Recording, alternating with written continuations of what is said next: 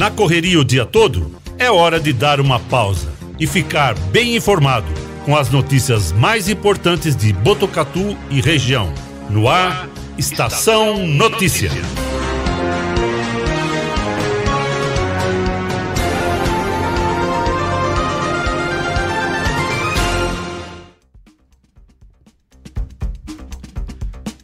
Quatro e vinte e um, no ar a edição número 101 do Estação Notícia, o jornal da sua tarde, uma produção de toda a equipe do 14 News, o site de notícias de Botucatu e região, 102.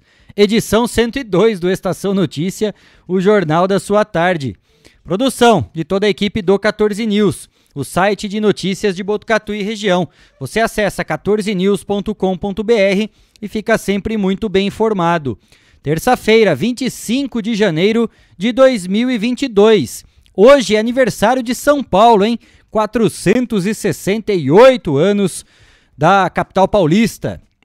Hoje também é dia do carteiro, Dia Nacional da Bossa Nova, Dia dos Correios e Telégrafos. Foi criado em 1663. Que beleza, hein? Na tela para você as imagens da M7 Monitoramento e Tecnologia, no alto do Boulevard Cidade, mostrando o horizonte de Botucatu em tempo real. Imagem belíssima, céu azulzinho, com algumas nuvens. Neste momento, temperatura marcando 23 graus. A umidade relativa do ar está em 73%. Ventos de 8 km por hora. A mínima prevista para hoje é de 20 graus. Estamos ao vivo no nosso estúdio aqui no Boulevard Cidade, região central de Botucatu, através do Facebook e do YouTube do Agência 14 News, Facebook da Rádio Web Vitrine de Botucatu, Facebook da Integração FM de São Manuel e na sintonia 87,9 da Rádio Educador FM de Botucatu. Como sempre, você é o nosso convidado especial. Participe do Estação Notícia com a gente. Mande a sua mensagem pelas nossas redes sociais ou pelo nosso WhatsApp.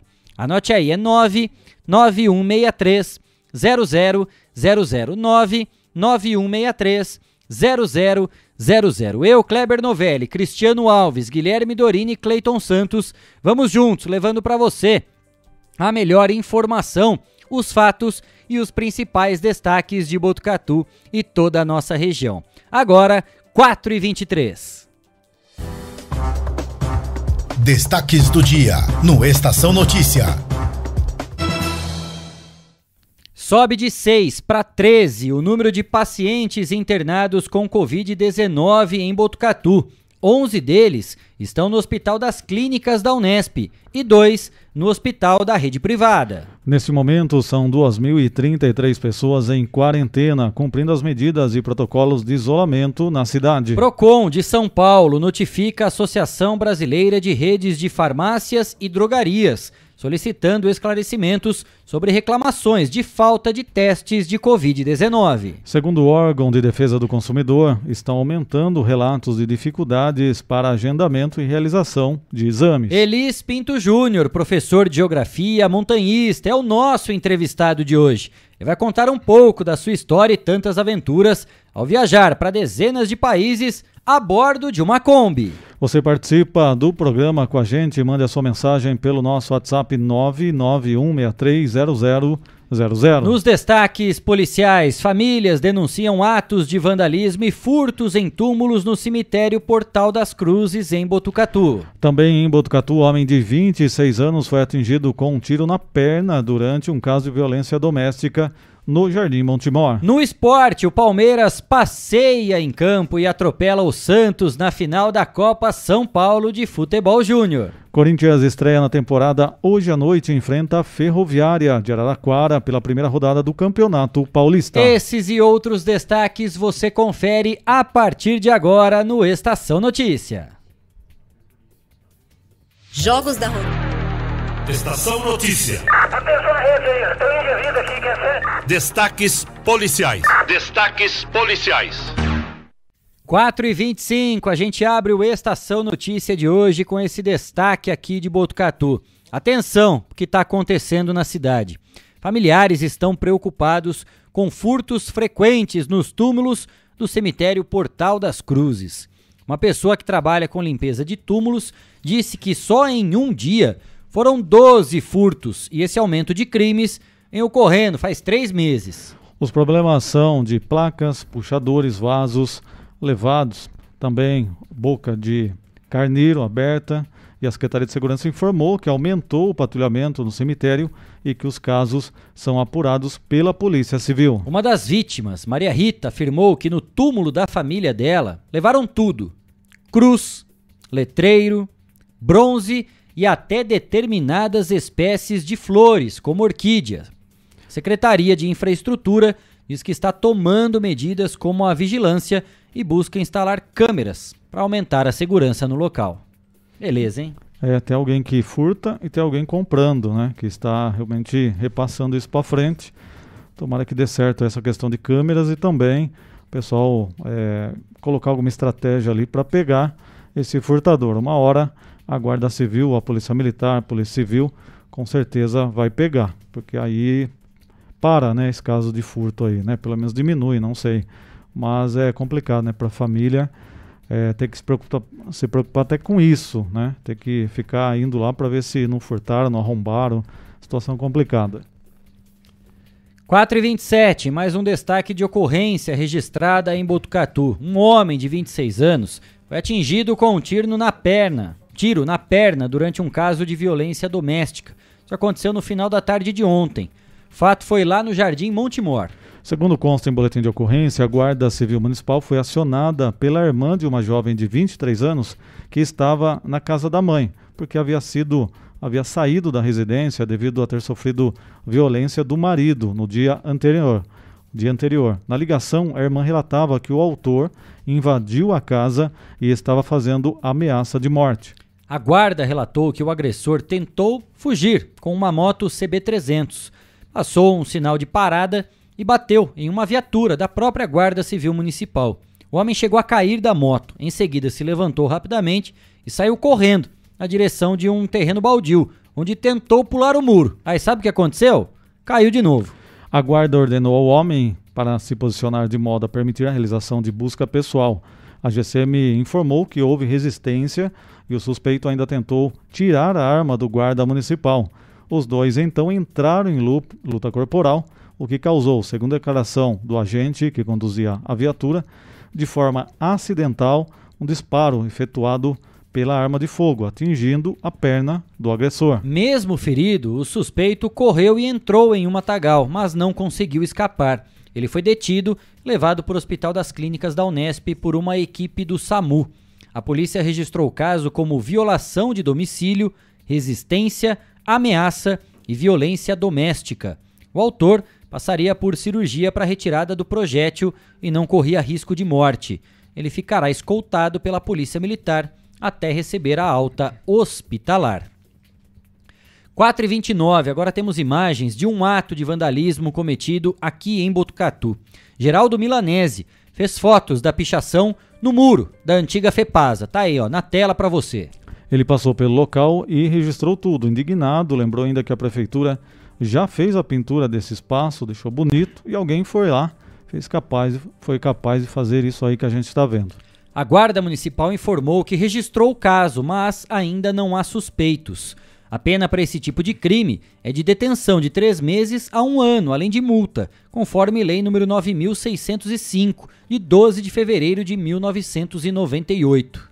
Se o ato for realizado em monumento ou coisa tombada em virtude do seu valor artístico, arqueológico e histórico, a pena é de seis meses a um ano de detenção e multa. Importante trazer que, de acordo com a lei, não constitui crime a prática de grafite realizada com o objetivo de valorizar o patrimônio público ou privado. Mas atenção, mediante manifestação artística, desde que consentida pelo proprietário e, quando couber, pelo locatário ou arrendatário do bem privado, e no caso do bem público, com a autorização do órgão competente e a observância das posturas municipais e das normas editadas pelos órgãos governamentais responsáveis pela preservação e conservação do patrimônio histórico e artístico nacional. A pichação, ó, o último romântico do mundo morreu. O problema é que o imbecil ficou aqui, né?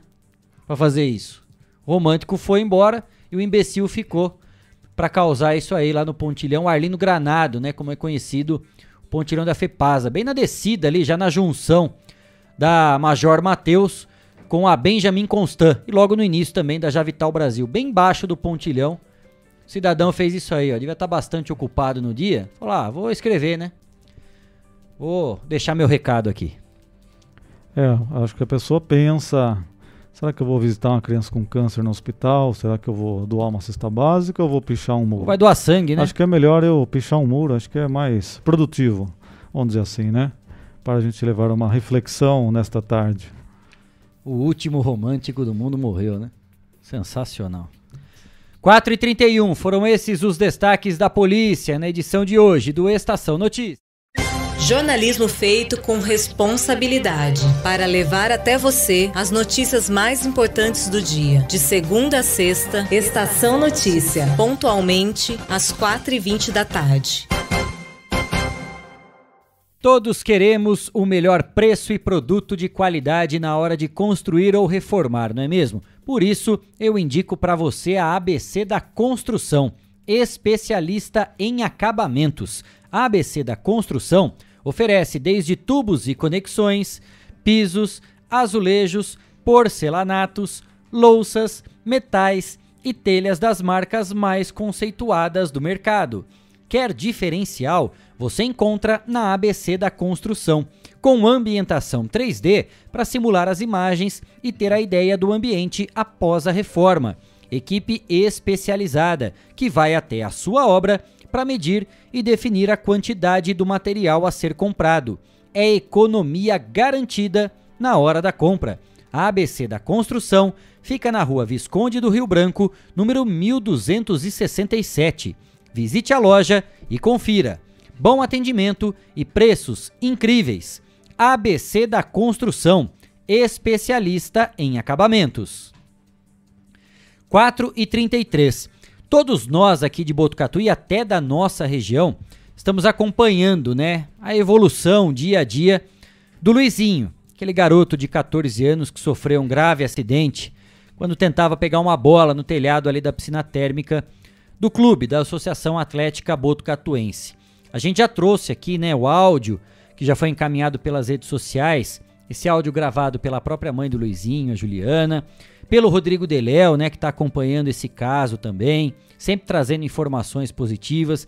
A gente está percebendo que existe todos os dias uma corrente de oração, até para poder mandar também boas energias e toda essa torcida para breve e total recuperação do Luizinho.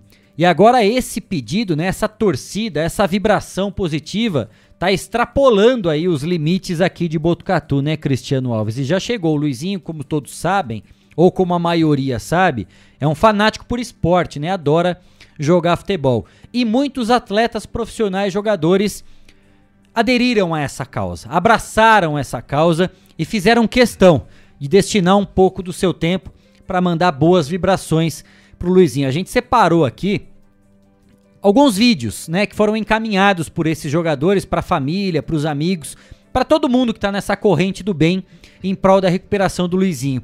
E a gente traz para você alguns desses vídeos na tela. Fala Luizinho, tudo bem? Aqui é o Pavão, ex-jogador do São Paulo, lateral direito. Queria te mandar um grande abraço aí, desejar melhoras para você, beleza? Deus é contigo aí, se cuida, faz o que tem que fazer e logo logo você vai estar batendo uma bola aí, se Deus quiser, tá bom? Um beijo no coração aí, se cuida, hein? Valeu, tamo junto aí, Luizinho. É nóis. Oi, Luis. Fala Mileno Rigoni. Quero desearte uma boa recuperação, que estés bem e bueno, estamos juntos, hermano. Aguante São Paulo. Oi, Luizinho. Aqui é Marta. Eu tô passando aqui pra te desejar uma ótima recuperação, tá? Tô aqui na torcida para que tudo dê certo e você volte a, a, ter a sua saúde restabelecida e muito em breve você possa voltar a jogar bola, fazer as coisas que você mais ama, tá bom? Fica firme aí, estamos na torcida aqui. Um beijo. Fala Luiz, aqui quem fala é Marquinhos, estou vindo aqui desejar uma boa recuperação e tamo junto e o elenco tá tá em orações aqui por você. Valeu, um grande abraço. Fala Luizinho, aqui é a Luiz Chulapa, campeão mundial pelo meu tricolor e três brasileiro, passando aqui, rapaz, vai te dar maior força, né? Quem tem Deus tem tudo, então se você tem Deus no seu coração, com a sua família, pessoas maravilhosas do seu lado, você já está curado. Quero te conhecer pessoalmente, tá bom? Um abraço especial, fica com Deus aí, você e a família. Tamo junto, um abraço. Fala Luiz, tudo bem? Aqui é o Miranda. Tô aqui para te mandar um abraço, desejar uma boa recuperação. Espero que você retorne o mais rápido possível. Valeu? Grande abraço. Fala Luizinho, que é o Neymar, passando para te mandar um grande abraço. Primeiro agradecer o carinho e depois desejar boa recuperação para você, tá? Se recupere logo e volte a jogar futebol. Fica com Deus. Um beijo, tamo junto. Valeu. 4h36. Tá aí, né? Nunca vai ser só futebol, importante que todos estejamos unidos, né, numa causa tão importante, nessa corrente de orações, como eu sempre digo aqui, né, cada um na sua religião, da forma que você acredita, na sua fé. O importante é que a gente passe vibrações e energias positivas para que o Luiz, que o Luizinho se recupere, né, o quanto antes e que ele consiga retornar às suas atividades aí, né, normais, volte para o convívio da família para todo mundo que goste muito dele. E é muito legal, né, como um caso grave como esse repercutiu não só em Botucatu e região, que eu tenho percebido, Cristiano, Gui, Cleiton, tem grupos, né, de amigos e pessoas, né, seja dentro de casa, no seu trabalho, pessoas que sequer conhecem o Luizinho, né, que nunca tinham ouvido falar do Luizinho, que não conhecem nem ninguém da família e amigos, mas que se sensibilizaram né, com esse acidente, com tudo que aconteceu. E a gente não precisa conhecer alguém para poder desejar o bem, né? A gente tem que sempre passar para os outros aquilo que a gente tem no nosso coração. É isso que é o legal de tudo, né? Muitas pessoas que não conhecem o Luizinho, porque às vezes a gente tem essa essa ação, né, de querer reunir pessoas próximas para o bem de alguém que você conhece, que esteja próximo, seja de um vizinho, um amigo, um parente. Que é legal que Botucatu abraçou realmente essa corrente positiva de orações pro Luizinho. Pessoas que não conhecem o Luizinho, né? Que assim que ele sair do hospital, provavelmente passar na rua e se passar do lado da pessoa, a pessoa vai continuar sem saber quem é o Luizinho. Mas pode ter certeza que cada oração, que cada energia, que cada pensamento vai ser importante para essa recuperação. Que seja breve, né? Que tenha sido apenas um susto de um garoto aí que que deixou todo mundo de cabelo em pé. Apenas isso, né? Num susto vai passar, vai se transformar numa história para contar. E até num outro áudio, né, a Juliana, a mamãe do Luizinho, até falou que não vê a hora, né, de poder contar pro Luizinho todas essas mobilizações, essa movimentação que Botucatu e região tem. E claro, ele vai ficar extremamente feliz assim que ele abrir os olhos e conseguir ver todos esses vídeos dos craques que ele também deve idolatrar, né? Afinal é um apaixonado por futebol e ver essas pessoas unidas também em prol de uma causa tão importante como essa é muito legal. Parabéns, né, para todo mundo que se sensibilizou e continua mandando essas orações, essa corrente positiva. Se recupere logo, Luizinho, é o desejo de todos nós, viu? 4 e 39. Vamos com uma prestação de serviço aqui no Estação Notícia, atenção, hein? Sumiu ontem à noite no bairro Ouro Verde um gato da raça persa, cor caramelo. Ele atende pelo nome de Simba. Vai aparecer na tela para você aí, ó. Simba, ó o leãozinho aí, ó. É, se alguém viu ou resgatou, né, deve entrar em contato aí pelo telefone 99852 5140 99852 5140. Existe uma família, né, e uma criança também aí, né, chorando aí pela falta, né, do gatinho aí que sumiu, né, as pessoas bastante apegadas aí ao gatinho sumiu e estão tentando localizá-lo. Se alguém souber de alguma informação, ligue nesse telefone. 4 e 40 utilidade pública no Estação Notícia. O Hemocentro do Hospital das Clínicas da Unesp de Botucatu precisa de doações de sangue. O avanço dos casos de Covid-19 de influenza em nossa região provocou uma diminuição do número de doações de sangue. Com isso, os estoques do Hemocentro estão em níveis críticos. O horário de funcionamento do Hemocentro é de segunda a sexta, das 8 às 4 e meia da tarde, e aos sábados, das 7 da manhã ao meio-dia. Não é mais necessário fazer o agendamento da doação. Lembrando, a doação de sangue não expõe o doador ao risco, pois todo o material é descartável. Há a liberação da entrada de apenas 10 doadores por vez, a fim de favorecer um ambiente com maior circulação de ar e distanciamento entre as pessoas. O Hemocentro segue as regulamentações do Ministério da Saúde. Na triagem, o Hemocentro reforça os questionamentos aos doadores quanto a sintomas gripais e contatos com casos suspeitos. Até o momento, não há evidência científica sobre o contágio via transfusão. Mesmo assim, se o doador for positivo até 14 dias após a doação, deverá comunicar o Hemocentro. Mais informações podem ser obtidas pelo telefone 3811 6041, ramal 240, ou pelo WhatsApp 99624 7055. 4 e 41, informação sobre a causa animal aqui em Botucatu, que terá um curso de adestramento de cães voltado para os tutores. É normal que as pessoas tenham a concepção de que o adestramento canino só é bem-vindo caso o pet desenvolva hábitos inadequados. Entretanto, o adestramento vai muito além da correção do comportamento canino.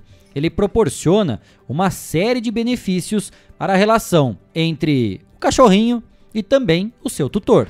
Serão trabalhados temas como orientações gerais para manejo correto dos cães, para e, como evitar comportamento destrutivo, apresentação e gerenciamento de estímulos básicos, como onde fazer as necessidades né, do cãozinho no local correto e como controlar vírus e parasitas. O curso é realizado por profissionais da Hop Dog Daycare. Vai ocorrer no dia 30 de janeiro, hein, às 8 horas da manhã. O investimento será de 100 reais, pode ser pago até em 5 vezes sem juros. Toda a renda obtida com esse curso vai ser revertida para as atividades da Liga do Bem. Serão aceitas até 50 inscrições. Então você que precisa ou está querendo colocar o seu cãozinho em ordem aí, né, para ele ter bons hábitos, é só você ligar e buscar mais informações. Anote aí o telefone, ó, é 14 o código de área 9 9124 4042. Repetindo, hein? 99124 4042. 4 e 43, destaque do site de notícias G1. O Instituto Brasileiro de Geografia e Estatística, o IBGE, informou que a coleta de dados do censo vai começar no dia 1 de agosto deste ano. Segundo o IBGE, a data originalmente prevista era para 1 de junho, mas teve que ser alterada em razão da troca da banca que será que vai realizar o concurso para contratar os profissionais do censo. O IBGE informou o início da coleta de dados um dia após a sanção do orçamento da União para 2022, com previsão de mais de 2 bilhões para o censo. O censo deveria ter sido realizado em 2020, respeitando o intervalo de 10 em 10 anos entre uma edição e a seguinte, mas foi adiado por conta da pandemia da Covid-19. O censo coleta dados da população e permite traçar um retrato abrangente do país. Além da contagem populacional, a pesquisa traz dados sobre condições de vida, emprego, renda, acesso a saneamento, saúde e escolaridade, entre outros itens. Essas informações são essenciais para o desenvolvimento e implementação de políticas públicas e para a realização de investimentos públicos e privados. 4 e 44, recado para você. Eu quero falar da Elete Informática, uma empresa com 27 anos em tecnologia da informação. Lá você encontra produtos de alta qualidade, microcomputadores, monitores, impressoras, tablets, celulares, acessórios e suprimentos. Assistência técnica especializada técnicos treinados e qualificados. Na Elete Informática, você compra sem precisar sair de casa. Acesse elete.com.br. Elete Informática, segurança e experiência. O telefone é o 3815 2078 ou pelo WhatsApp 99141 0408. Elete Informática. 4h45, a Orquestra Filarmônica da Unesp de Botucatu está com inscrições abertas. Quem participar vai ganhar aulas coletivas gratuitas de instrumento, teoria musical e vivência de ensaios em uma orquestra. Os ensaios presenciais serão retomados seguindo todos os protocolos e cuidados e orientações de saúde. Os interessados podem se cadastrar até o dia 27 de janeiro. A faixa etária é a partir dos 17 anos para os alunos ingressantes da Unesp e 22 anos para a comunidade de Botucatu e região. Podem participar músicos que possuem o instrumento, saibam ler partituras e toquem. A orquestra é a primeira da Unesp de Botucatu voltada para alunos, docentes e comunidade. É uma orquestra escola, totalmente gratuita. Os critérios de participação são possuir um instrumento musical e concordar com o termo de compromisso e uso de imagem. É preciso também ser morador de Botucatu e região e enviar vídeo para avaliação da diretoria artística, peça de livre escolha, escala, estudo ou peça. A maestrina Renata Ortiz de Vidiate gravou um vídeo trazendo detalhes sobre as inscrições. Vamos conferir. Olá, pessoal! A Orquestra Filarmônica do Instituto de Biociências está com vagas abertas para novos integrantes até o dia 27 de janeiro. As vagas são para instrumentos de cordas, violino, viola, violoncelo e contrabaixo acústico, instrumentos de sopro, flauta transversal, clarinete, oboé, fagote, trompa, trompete, trombone e tuba, e instrumentos de percussão. Acesse o link na descrição do vídeo e siga as nossas redes sociais. E venha fazer parte da nossa família musical.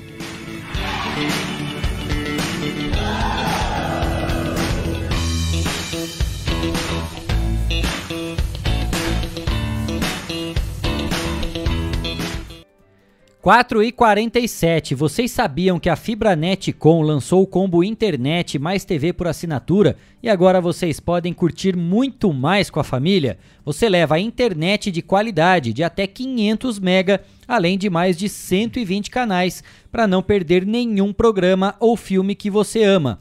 Tudo isso, gente, a partir de R$ 78,90 em preço congelado até março de 2022. Condição imperdível, hein? Para assinar, é só entrar em contato com a Fibranetcom. Anote aí, 3811 0800. Repetindo, 3811 0800. Fibranetcom é entretenimento para toda a família. 4h48, primeira rápida parada aqui no Estação Notícia. E na volta já está aqui com a gente o Elis Pinto Júnior, professor de Geografia, montanhista, podemos falar aventureiro e grande desbravador de diversas estradas, locais turísticos. Ele vai contar muito da sua história, porque ele já visitou muitos países. Sabe por onde? A bordo de uma Kombi ou não, Guilherme?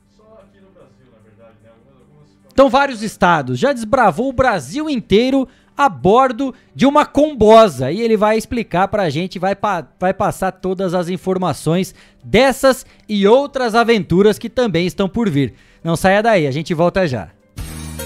Estamos apresentando. Estamos apresentando. Estação Notícia, o jornal da sua tarde.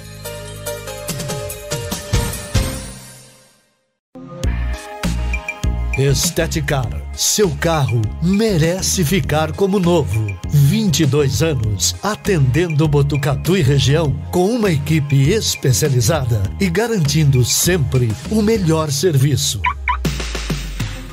lavagens especiais, polimento e cristalização, higienização, hidratação e proteção dos bancos de couro, funilaria, pintura e martelinho de ouro que desamassa sem danificar a pintura. Esteticar, o seu centro estético automotivo. Rua João Gotardi, 441, atrás do campo do Inca. Telefone 3815 34 97. Esteticar. Quer ficar bem informado? Acesse 14news.com.br. Fique por dentro das principais notícias e acompanhe o que é destaque em Botucatu e região. Agência 14 News. A informação começa aqui. Fogasa Botucatu. Uma ótima opção para você terminar muito bem o seu dia. de quarta a domingo, servindo os melhores lanches, pastéis e aquela porção especial de dar água na boca. Experimente também nossa deliciosa fogaça. São vários sabores à sua escolha. Venha conhecer. Estamos em frente à rotatória da rodovia Gastão da Alfarra. Ou, se preferir, peça pelo delivery 98 803 5218. Fogaça Botucatu. Voltamos a apresentar Estação Notícia, o jornal da sua tarde.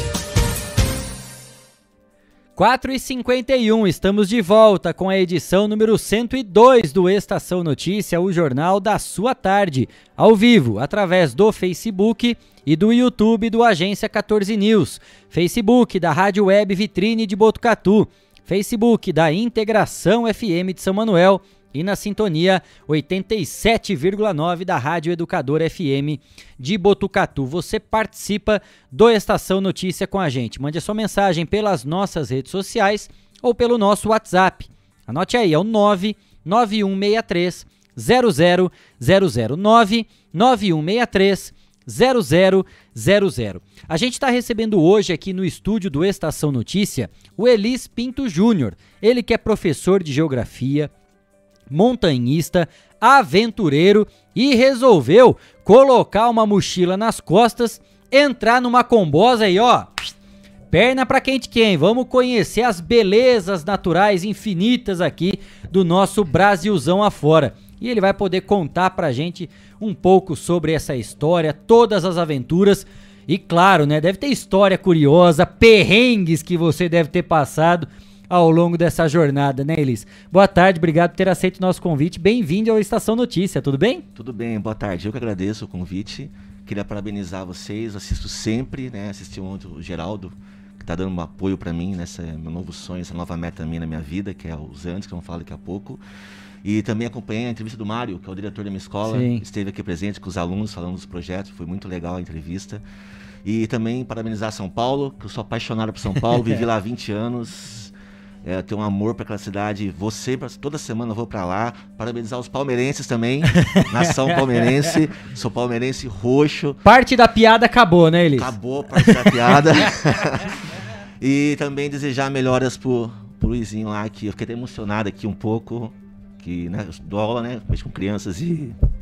É difícil, né? difícil, né? Não é fácil a situação vivida, né? E é legal quando todo mundo se une em prol de uma casa, uma causa tão importante como essa, né? O, o Elis falou até a respeito de São Paulo também, né? A selva de pedra, né? Que por um lado ela é estressante, inquietante, mas por outro também apaixonante, né? É gostoso andar por alguns locais específicos de São Paulo, conhecer a culinária, a gastronomia de São Paulo.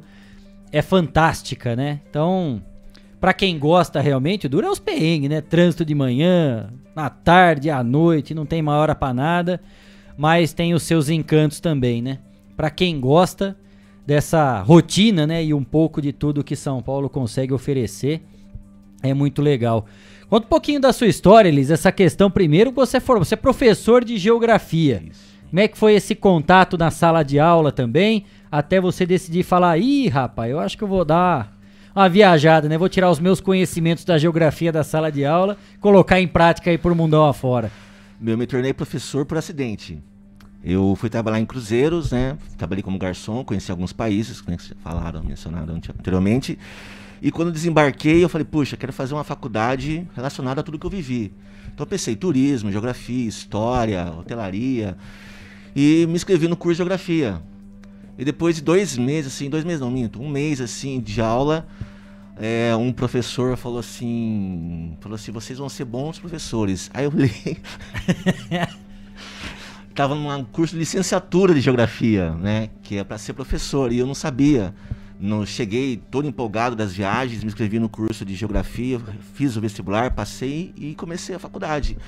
Quando eu vi, estava no curso de licenciatura, não era bacharelado. Eu falei, poxa, agora gostava de criança já, falei, poxa, eu vivi tanta coisa legal, acho que seria legal compartilhar tudo que eu vivi em sala de aula. E é isso que eu falo meus alunos. Dois estavam aqui, né? Eu falo para eles que tudo que eu falo para eles em sala de aula, não só li como eu vivi. Uhum. Né? E frequentei regiões de vulcões, guerra civil, terremotos, tsunami. Então estive nessas regiões e posso falar com eles. Não presenciei isso, mas estive nessas regiões, né? Então posso sempre dar quando eu dou aula para eles eu falo isso com propriedade, mostro até fotos para eles. Uhum. Vou além dos livros, trago as fotos para eles verem desses locais que eu que eu tive aí. Como é que foi um pouquinho dessa experiência sua, né, no ao longo, a bordo dos cruzeiros, né, de conhecer a turma, de se apaixonar realmente? Foi uma oportunidade de emprego ou você realmente queria? Falou, não, eu tô afim de, de me enfiar dentro do cruzeiro e dar uma rodada por aí. Sim, eu vim numa família muito humilde, né? É, queria conhecer o mundo. Eu trabalhava numa fábrica aqui em Botucatu e trabalhava em turno. E eu até tive promoções nessa fábrica, mas pessoalmente eu não cresci em nada. Por, por exemplo, você eu tinha estava na Marina Produção, produzia 10 peças por dia. Comecei a produzir 20, 30, 40. Uhum. Então, profissionalmente estava crescendo, mas pessoalmente não estava me acrescentando nada aquilo. Então, eu me lembro até hoje que de madrugada, estava no turno, eu subi até a sala do responsável do turno e pedi para ele me arrumar um carro para me levar embora. Que eu não queria mais trabalhar na fábrica. E aí eu fui pesquisar profissões que eu poderia viajar o mundo e todo lugar tem, né? Uhum. E aí eu descobri um curso de garçom lá em Águas de São Pedro, no Senac, no Hotel uhum. Escola. Fui lá fazer o curso de garçom, fiz uma prova lá, fiz o curso, você fica, mora no hotel, é um hotel escola, né? Fiz o curso de garçom e aí de lá você sai empregado para restaurantes, hotéis do Brasil, todo o Brasil, lá é referência nacional, até internacional. Tem alunos que se formaram comigo de garçom, de cozinha, que estão em outros países trabalhando como chefe hoje. E aí surgiu uma oportunidade de uma entrevista de emprego lá para Cruzeiro. Eles foram lá, lá entrevistar, os hoteleiros estavam se formando e eu me enfiei no meio como garçom para para tentar, que a gente como garçom não tinha é, espaço só para os hoteleiros, que eram do foco da faculdade. Ó, você faz a faculdade, tem a possibilidade de trabalhar fora. E eu consegui me infiltrar e, e passei na entrevista. Uhum. Passei na entrevista e fui trabalhar na Pumantur, que hoje a Royal, Royal Caribbean comprou, né? Trabalhei em três navios, foram dois anos e meio de viagem. E nesse período eu pude conhecer a maioria desses países que vamos falar daqui a pouco aí, contar um pouquinho dessa experiência. Como é que é um pouco? Porque, claro, né, para quem vai como turista num cruzeiro, né, num navio a bordo, é tudo às mil maravilhas, claro, tudo bonitinho. Mas para quem trabalha, né, é uma rotina insana. Por mais que tenha, né, essa contrapartida de você conhecer pessoas do mundo todo, visitar diversos locais, né? Ah, hoje eu tenho a possibilidade de descer, de conhecer aqui, de ver.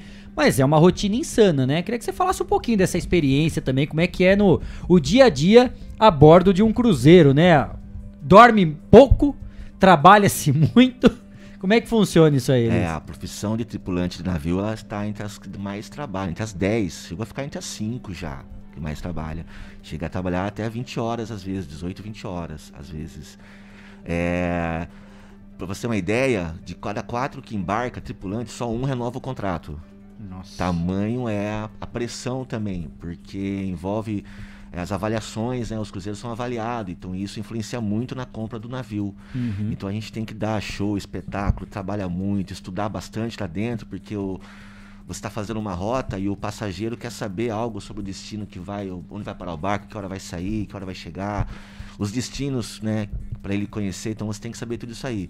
Além dessa questão da pressão de você falar bem, você ter conhecimento geográfico do lugar que você vai, você saber atender no cruzeiro, né, era garçom, atendimento. Só no restaurante que eu trabalhava eram, eram 400 garçons.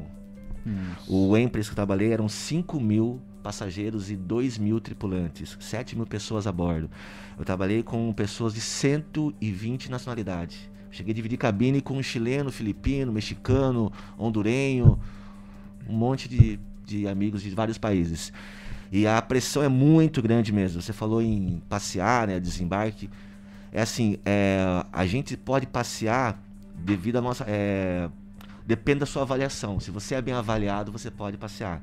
A gente não tem dias de folga, a gente tem horas. Por exemplo, uhum. você não faz o café da manhã, então o barco está atracado, você desce, passeia durante a manhã e volta para o almoço. Mas geralmente o almoço o barco fica navio, porque a gente tem as pessoas que querem descer do barco passear, eles preenchem uma lista, né? Que não vai ficar para almoço, eles vão contratar táxi, uhum. ou própria empresa com que ele fechou a viagem já tem uma van esperando, um micro-ônibus. Então a gente sabe o número de pessoas que vão ficar a bordo. Então o metro do restaurante ele destina, eu preciso de 10 garçons só para almoço. E os que têm melhores avaliações os garçons, os ajudantes, eles acabam podendo descer e passear. Então a sua folga está relacionada à avaliação que você recebe dos passageiros, que ao final do desembarque eles recebem um questionário da avaliação, onde eles avaliam todos os serviços e do, do restaurante. E, e você fica com aquele público lá, com aquelas mesas, durante a viagem inteira. Então ele sabe seu nome, sabe da sua história. Cria um vínculo, cria né? um vínculo. E aí ele faz a avaliação e é nela que a, a chefia se baseia para te dar as horas de descanso. E aí valeu a pena essa experiência, porque apesar de ser uma pressão, ser muito corrido e você não ter muito horário de lazer, valeu a pena pela experiência? Valeu pessoalmente, financeiramente, profissionalmente, vale sim. Pessoalmente porque as coisas que eu vivi, é, tem gente que paga e não consegue viver. Foram, foram, experiências incríveis. né? Os países eu conheci, as cidades, as pessoas, as culturas, é, os pontos turísticos, né? A, a gente no barco, como são pessoas de vários países, tem gente lá que não consegue ficar longe da família, a gente encontrou pessoas com depressão, tentaram suicídio, tem muito suicídio em cruzeiro. Né? E a gente pega que você cria vínculo, laços até com os outros tripulantes. Então, hoje eu tenho amigos no mundo inteiro e quando eu viajo, não pago estadia. Então, por isso que eu viajo assim. As pessoas, ah, você é rico. Não, eu não sou rico. É, o contato é tudo hoje em dia, né? Boa referência também. Então, eu vou viajar, ó, pô, você vai vir pra cá, passa em casa. Às vezes eu publico nas minhas redes sociais. Tô indo pra Minas, tenho muito amigo, ó, passa aqui, passa tomar um café aqui. Então, eu não tenho gasto com essa com essas viagens. Então, profissionalmente também, quando desembarquei do cruzeiro, o pessoal olha o seu currículo diferente. Pô, o cara Uhum. trabalhou em um barco, uma outra sociedade, uma outra vida lá dentro. É uma outra organização hoteleira lá dentro, alimentos e bebida, tudo diferente, né? A logística do trabalho, diferente de restaurante de físico, assim, continente. E, e quando eu desembarquei, foi impressionante a procura de pessoas pelo meu trabalho. Eu enviava currículo, aí eu falei, puxa, eu desembarquei do Cruzeiro, tava um pouco cansado, porque é desgastante. Eu tava trabalhando na hotelaria há 15 anos. Eu fiquei desses 15, eu tive um Natal, um ano novo com a família. Então eu olhava as redes sociais, estava minha mãe com a foto com a família, não tava em nenhuma foto. Então eu me senti meio que os outros, lá lembra do filme? Uhum. que eu tava invisível, não, minha família não tinha. Eu não tava em foto nenhuma, não vi meu irmão crescer, não vi minha mãe envelhecer, perdi amigos, perdi parente, não tava presente. Porque quando você tem 20 e poucos anos, quer conquistar o mundo. Você tem energia, você quer, né? você Fala, quer não, vale a mostrar pena. Que é tal. independente, você quer. Mas quando chega os 35 pra frente, você começa a olhar pra trás e fala, poxa. Então financeiramente compensou. O dólar, o euro, peguei uma época boa. As É, gorjetas eram muito boas do navio, Muito boa, né? muito boa. Cheguei a, a, é, Profissionalmente foi muito bom, pessoalmente foi muito bom, mas assim, olhando pro lado familiar, foi um pouco difícil depois. Hoje eu reconheço um pouco, né? Que eu perdi os laços até com, com alguns familiares que eu tô tentando agora. Aqui cinco anos voltei pra Botucatu, tô tentando restabelecer esse vínculo aí. É, porque quando você é, é- é convocado, né, contratado para participar, para trabalhar num cruzeiro, não é só aquela viagem específica, né? Tem uma programação. Quanto tempo você ficou longe assim sem poder voltar para casa? Tudo bem, às vezes não participa do Natal, do Ano Novo, assim, de alguma comemoração, porque você tá naquele momento específico durante essa maratona aí, né, essa organização toda.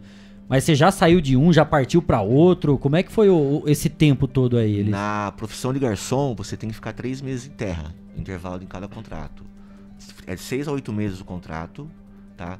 E quando desembarca, quando encerra o contrato, você tem que ficar três meses em terra, descansando tudo, que é uma lei que eu, na época do Fernando Henrique, ele criou essa lei, né, de três meses de pausa para o brasileiro. E cada barco tem que ter pelo menos 30. Barco que entra no Brasil tem que ter 30% de tripulante brasileiro. Tem Tá. que ter. E o mais engraçado é que eu embarquei sem falar inglês. Foi muito legal. Eu não, não falava inglês nem espanhol. Eu me candidatei como ajudante. Me candidatei como ajudante.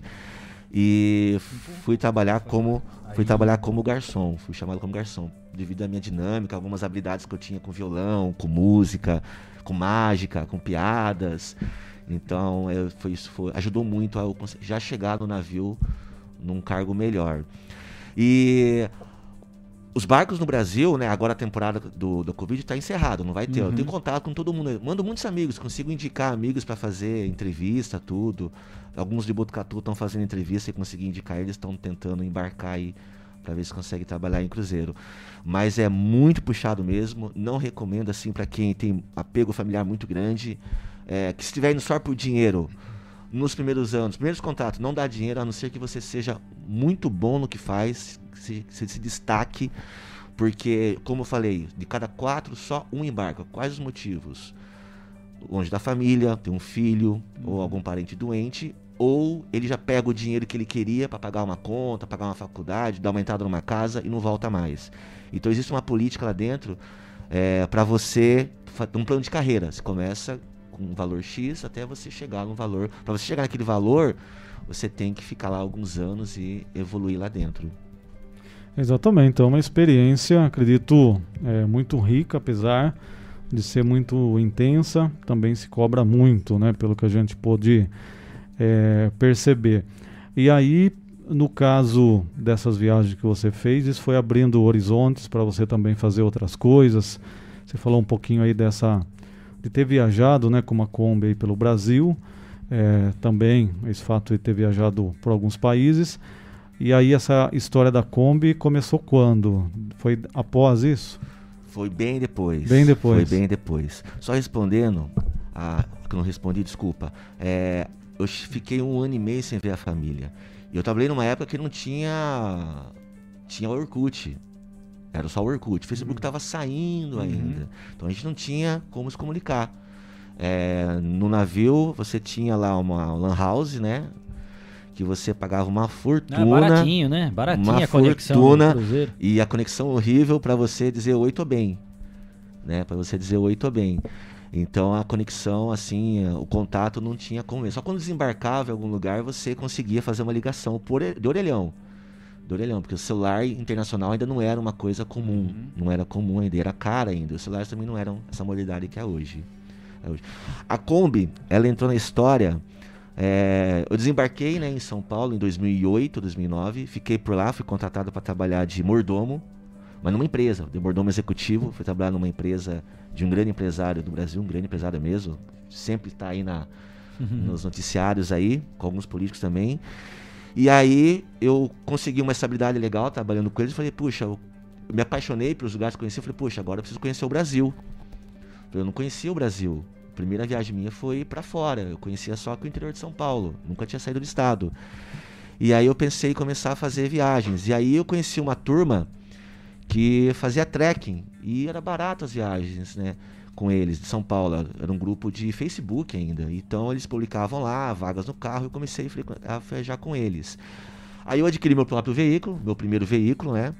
E comecei a compartilhar as minhas viagens com o meu veículo. E começou a lotar o carro. Começou, ah, pode mais um carro? Pode outro carro? Eu falei, ah, pode. De repente ficou insustentável, 7, 8, 9, 10 carros. Não dava. Dependendo do destino nosso, precisava de uma van para resgatar a gente, algum lugar, estacionamento. Um carro quebrava. Então a gente acabou é, desistindo de levar carros. Eu comecei a alugar van, sem fins lucrativos ainda. Era pelo prazer mesmo de viajar, de continuar fazendo o que eu gostava, do que eu tinha vivido.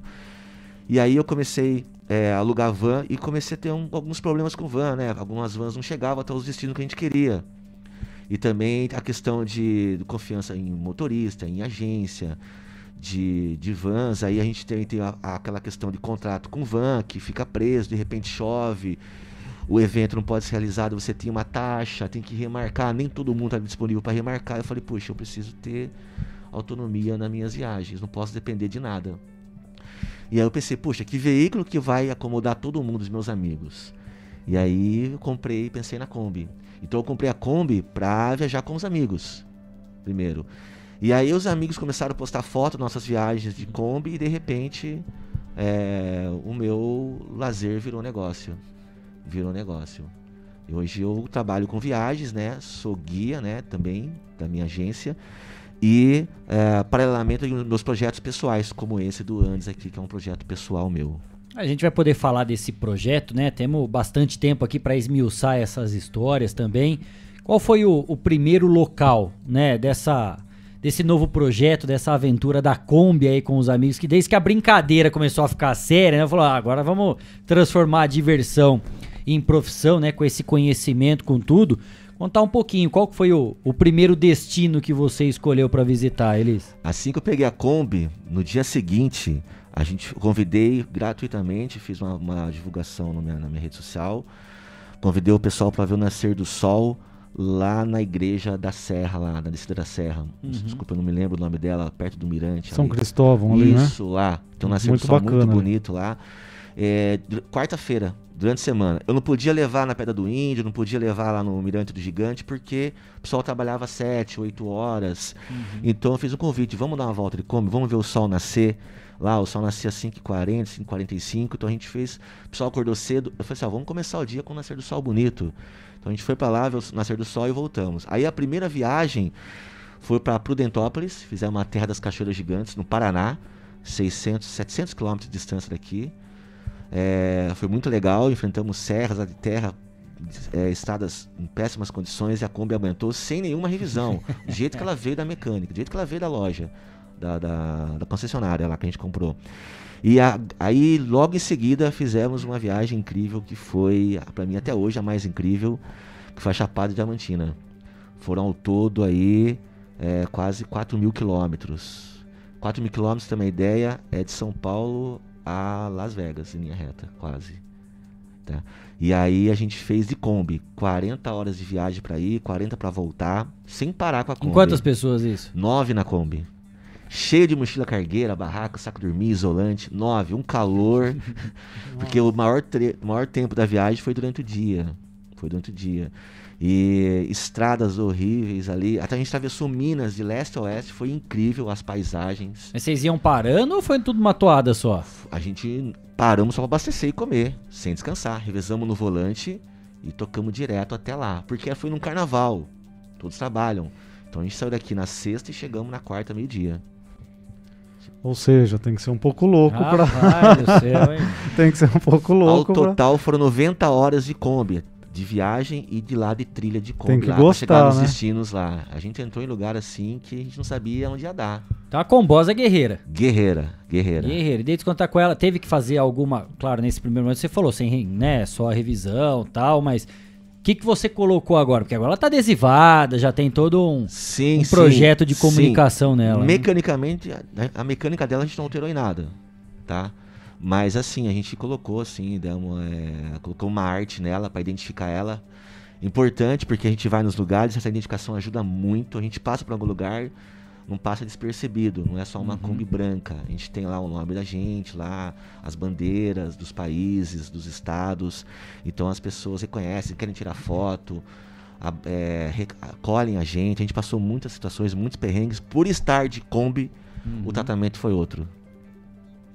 Então, conta, vai, eu quero, quero saber. Agora é momento Ah, ok, ok do não, Estação a Notícia gente- também, né? Como hora de passar os Ah, eu vou contar aqui um da própria Chapada mesmo. A gente chegou no primeiro dia na Chapada, a Kombi quebrou no primeiro dia. A gente chegou às 5 e meia da manhã, 6 da manhã. A gente tomou um café num vale lá, não vou lembrar o nome da cidade, um povoado pequeno lá. E tomamos um café, a gente subiu a serra, ela quebrou, não engatava a primeira e segunda. Então a gente manobramos ela e descemos. Isso no sábado de carnaval, primeiro sábado de carnaval. Descemos na Banguela. E fomos até onde dava pra Kombi. A Kombi parou, até onde deu o embalo dela, ela parou.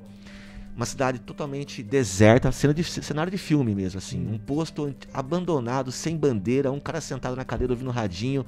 Coisa de filme mesmo. Tá? Eu sou a lenda, né? Não Isso, mais a ninguém, cida- né? Exatamente, cidade vazia.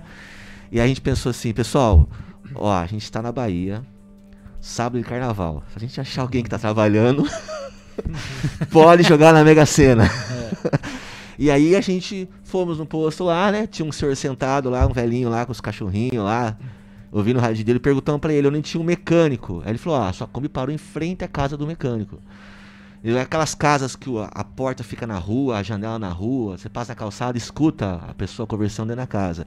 Então a gente bateu na janela, isso 6 horas, 7 horas da manhã, o cara saiu gritando quem que tá batendo, quem que tá batendo. E quando ele abriu a janela e viu a Kombi, ele falou, poxa, que legal, tal, vocês são do mochileiro, vou descer ajudar vocês. E desceu atender a gente. E a- consertou a Kombi, a gente empurrou a Kombi pra dentro da garagem dele, ele arrumou a Kombi, era o cabo de embreagem, que teve algum probleminha lá. E o mais legal... Arrumou, puxou um clips ali e tal, já Isso deu. mesmo, foi isso mesmo. Ele, ele não colocou nenhuma peça, ele foi com uma chave lá embaixo e resolveu o problema. E aí ele, a gente quis pagar ele, ele falou pra gente, não, eu falei, não, a gente quer pagar o senhor quanto é? Ele falou, ah, 20 reais. Aí eu falei assim, puxa, eu tive esse mesmo problema aqui em São Paulo, saiu por 550. Olha. Clips caro, hein? O mesmo problema aqui em São Paulo. Clips é, caro. Então, isso, lá, né, eu falei, puxa, se ele me cobra 5 mil lá, eu tinha pagado pra ele. Porque eu tinha que sair de lá, eu tinha que voltar embora. Eu tinha que continuar a viagem. Não podia deixar a Kombi lá também. Entendeu? E ele me cobrou 20 reais. Então essa foi uma de muitos perrengues que a gente passou, situações que fez a gente refletir muita coisa também. Muita coisa na vida também. Imagina se acordasse o cara de São Paulo, então. Então, Você exatamente, já pagou. Imagine. exatamente, é. E aí ia ficar mais caro ainda. Mas são histórias, né? Acho que cada trajeto que vocês faziam, cada viagem, acho que vai marcando, né? É, acho teve- não só pelas paisagens, mas pelos encontros, as Sim. histórias, os problemas. A gente teve uma viagem aqui, voltando do Pico do Lobo, em Extrema Minas Gerais, no ano passado, isso na pandemia. A gente, a Kombi nossa quebrou em, em Sumaré. E quebrou num condomínio de luxo, um condomínio bac- bacana, as casas, sabe, abertas assim. A gente deixou um menino lá que viaja com a gente.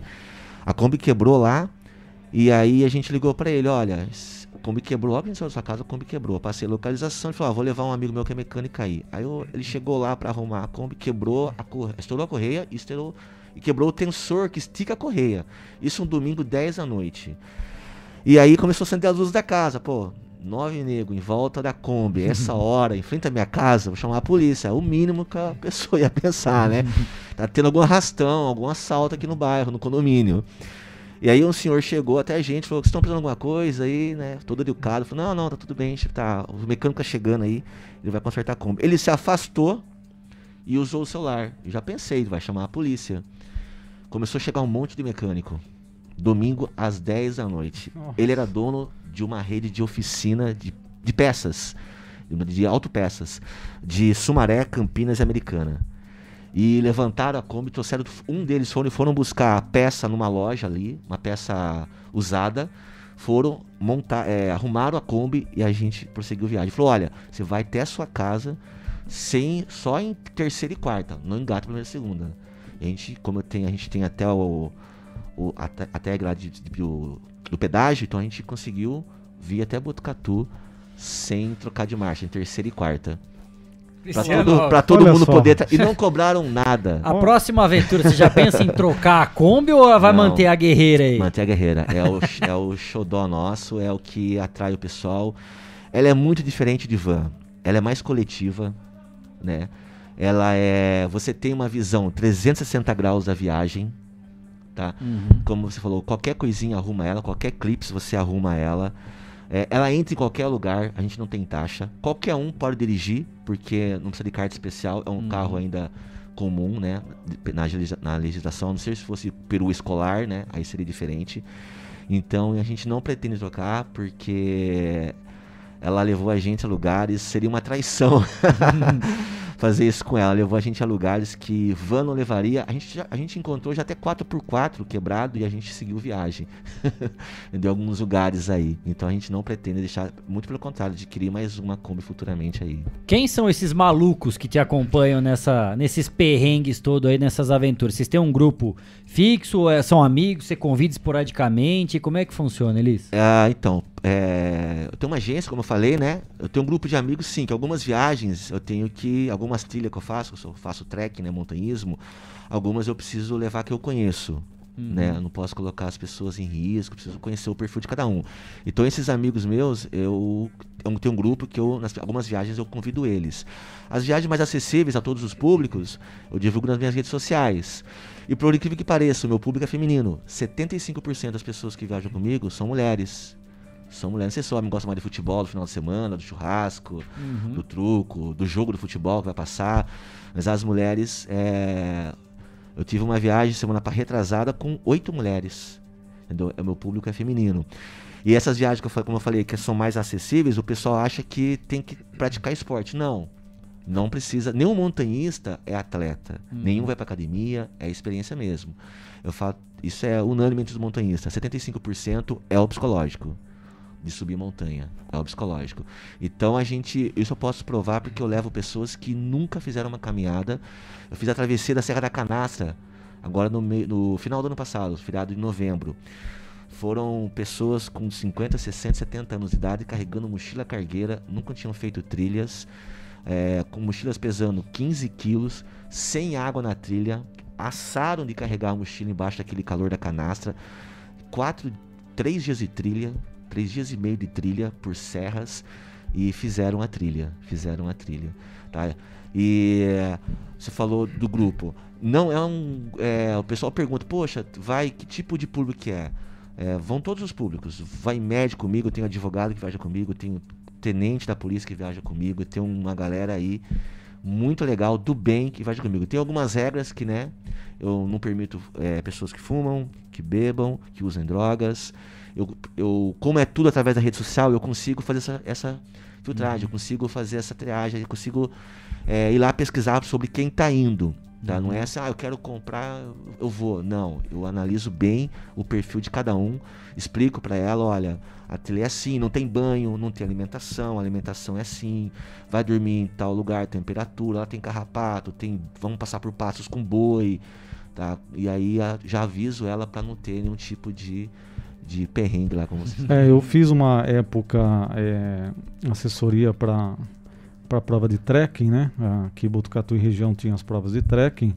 Não sei como que tá agora, mas a gente fazia o ProQuesta, né? Junto com a Arena lá, então a gente ia para vários pontos aqui de Botucatu e da região também, fazer as fotos e fazer a divulgação, né? E vinha gente para caminhar aqui de Minas Gerais, de São Paulo, de vários estados, Rio de Janeiro. Então, quem gosta, realmente vai. Só que ah, no caso, não sei se é no, no, mesmo caso que você organiza, mas aqui era a prova mesmo, uma prova né, do trekking, que é por tempo, tudo uhum. mais, você descobrir o caminho. E às vezes a gente ia para passar num trecho e a água até o pescoço para passar do outro lado, né? E às vezes tem que correr do boi, né? Correr do, dos bichos, e acontecia isso também. Mas aí no caso era de regularidade e mas vinha gente de todo canto do Brasil para caminhar aqui para participar então tem um povo que gosta mesmo, né, sim, né, desse sim. cresceu dessa muito atividade. esse público, cresceu demais. É, isso é uma prova, então a pessoa sa ela sabe o que ela vai enfrentar. Uma prova. No meu caso, as pessoas acham que é passeio algumas. Entendeu? E aí chega lá acaba sendo surpreendida. Então, no início tive esse problema, depois eu percebi que eu tinha que ser mais direto, é, ligar para a pessoa, falar com ela para não pensar só em vender e porque é, é, muito tem muitas agências que eles vendem porque eles vão ah, vender uma van de 15 lugares eles sabem que cinco vão ficar no caminho. Então vão ter menos trabalho. Então eles vendem já sabendo que vai haver desistência que pessoas vão sentir a subida vão sentir o calor o peso da mochila entendeu? Então sobre até hoje é, são com a Kombi são dois anos mas comercializando viagens são cinco eu tô há 20 fazendo montanhismo Nesses cinco anos, nunca tive, nunca ninguém desistiu. Nunca ninguém desistiu das minhas viagens. Nunca. Nunca tive que abandonar.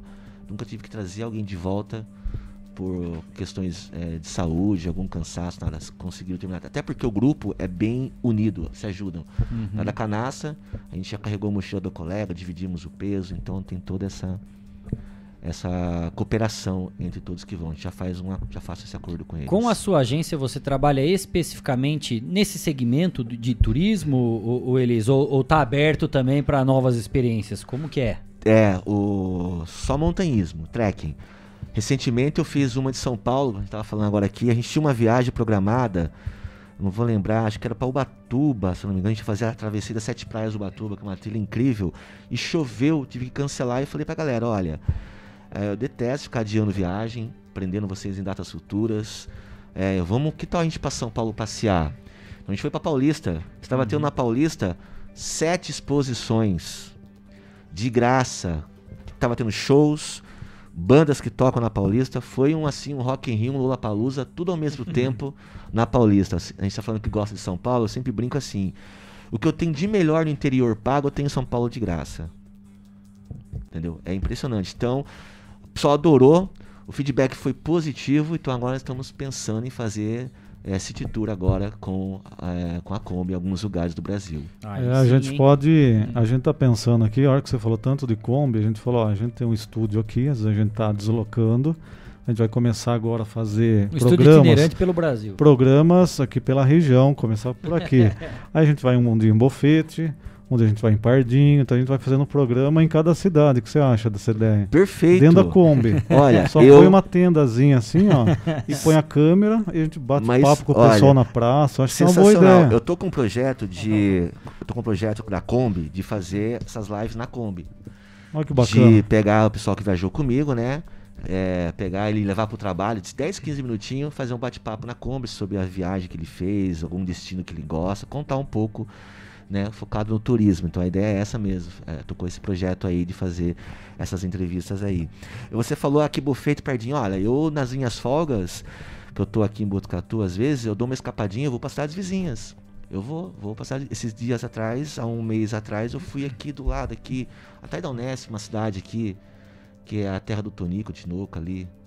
Tem, tem Pratânia. Pratânia. Pratânia. Fui lá conhecer Pratânia. Fiquei lá numa pousadinha lá. Fui sentir a cultura do lugar, comer nos, nos restaurantes mais antigos deles lá. Fui conhecer o museu do Tonico Tinoco, a casa que eles viveram. Poxa, é incrível. Se você fizer direitinho, programar direitinho o passeio, um, parece que não, mas é, até Vitoriana, alguns amigos de São Paulo vieram para cá, eu, dei aula em Vitoriana. E ele falou assim: vou levar vocês onde eu dou aula. E eu levei eles conhecer Vitoriana e contei um pouco da história vitoriana para eles, mostrei a comunidade, eu levei na, na casa da moradora mais antiga de Vitoriana. E foi incrível. Foi incrível para eles, tá vendo? Então, a gente tem muita coisa legal aqui na região. Eu brinco com a nossa paisagem aqui. É, quem quer conhecer uma chapada, vem para cá, que é uma mini chapada. É bem parecida a nossa paisagem com as chapadas que tem por aí, algumas chapadas. Então eu brinco, ó, vem pra cá, pra Botucatu, divulgo bastante Botucatu nas minhas redes sociais, que eu tenho... A minha rede social, ela está em sete regiões do estado de São Paulo. Tá? São aí quase 80 mil pessoas entre Facebook e Instagram que a gente né, divulga nossas viagens. E eles falam, poxa, leva gente... É difícil trazer gente pra cá. Eu só trago pessoas pra cá que já viajaram comigo. Fala, poxa, leva a gente conhecer a sua cidade e tal eu não gosto muito de comercializar, trazer para Botucatu. Para mim, e financeiramente é mais interessante levar mais longe, uhum. levar mais longe.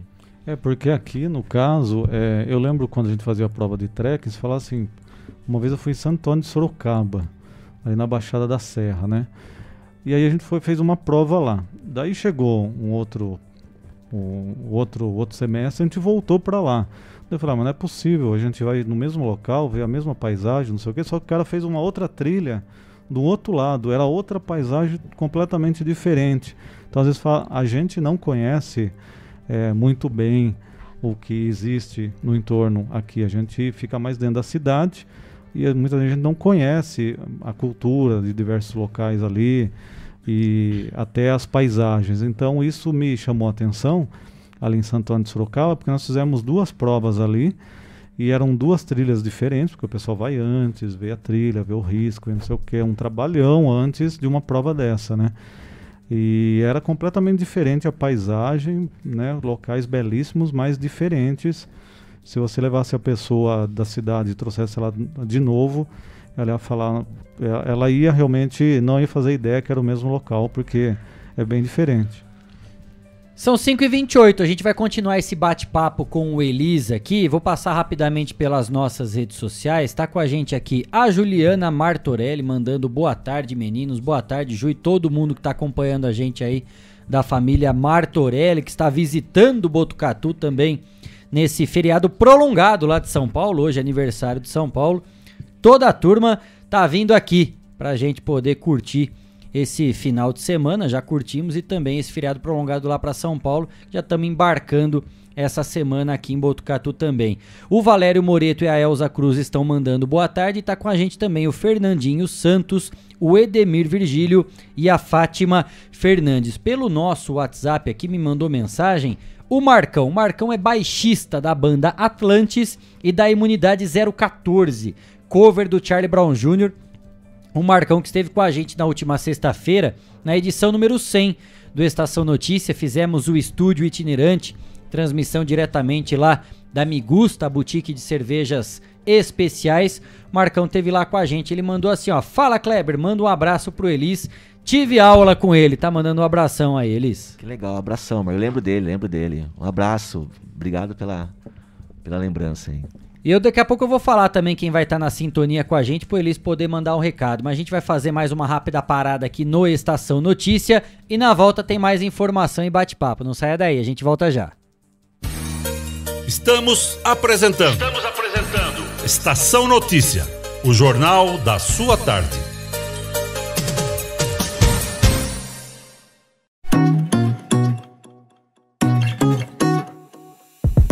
Nas telas da usina multimídia, você leva a sua marca para mais de 40 mil pessoas por dia. Isso mesmo, são mais de 25 TVs espalhadas em diferentes pontos de Botucatu e São Manuel. Pontos com um grande fluxo de pessoas, onde a sua propaganda é vista longe da correria e do estresse. E claro, com a atenção máxima que ela merece. Academias, clubes, salões de beleza elevadores, restaurantes e muito mais. Usina Multimídia, a maior rede de TVs indoor do Centro-Oeste Paulista. Anuncie!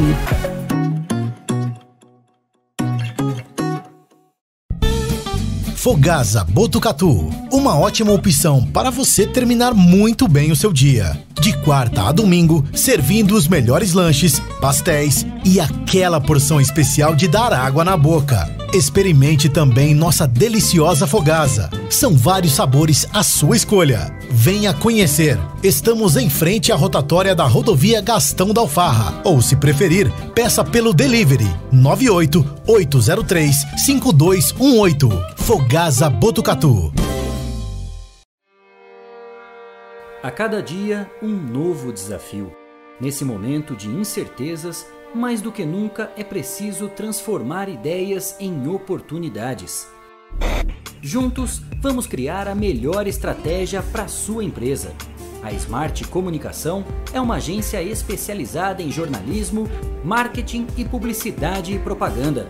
Atuamos com comunicação corporativa e planejamento estratégico Conte com nossa equipe para gerenciar e produzir o conteúdo ideal das redes sociais.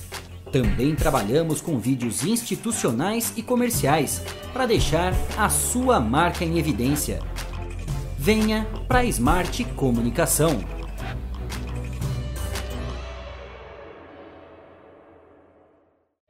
Quer ficar bem informado? Acesse 14news.com.br.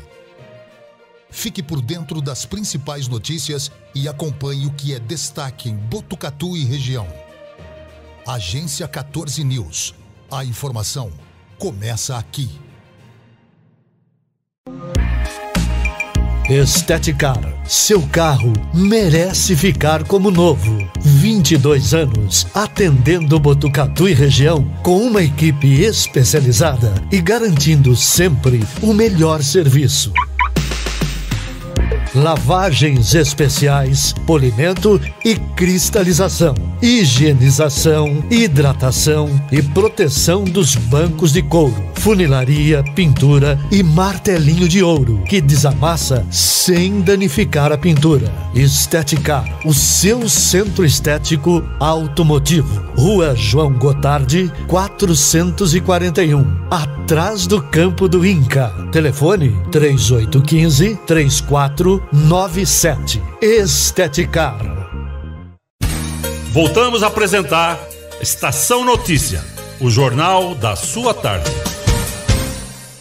5 e 33 de volta com a edição 102 do Estação Notícia, o jornal da sua tarde, ao vivo pelo Facebook e YouTube do Agência 14 News, Facebook da Rádio Web Vitrine de Botucatu, Facebook da Integração FM de São Manuel e na sintonia 87,9 da Rádio Educadora FM de Botucatu. No bloco anterior eu falei que tinha mais uma pessoa online conectada e acompanhando o Estação Notícia de hoje, que o Elis conhece bem também. É o Luiz Alberto Novelli. Conhece, Elis? Muito bem. Tenho uma dívida muito grande com ele. É... Pode pagar para mim, não tem problema ah, não. Ele tô me recebendo. Ajudou, me ajudou muito na infância. A Sabesp Posso falar da Sabesp? Pode, claro, à vontade. Sabesp inteira, tem uma dívida muito grande com eles. É, foi o melhor período da minha vida, foram três anos lá de Guarda Mirim, onde eu tive um problema na infância, um problema sério, e a Sabesp, mesmo caso do Luizinho aí, é, eles se uniram lá para tentar me ajudar e me salvar. E eu tenho uma. Não vou falar nomes, que vai ser uma injustiça que eu vou deixar alguns de fora. Uhum. Não dá para falar, tem o programa inteiro para falar que o nome deles.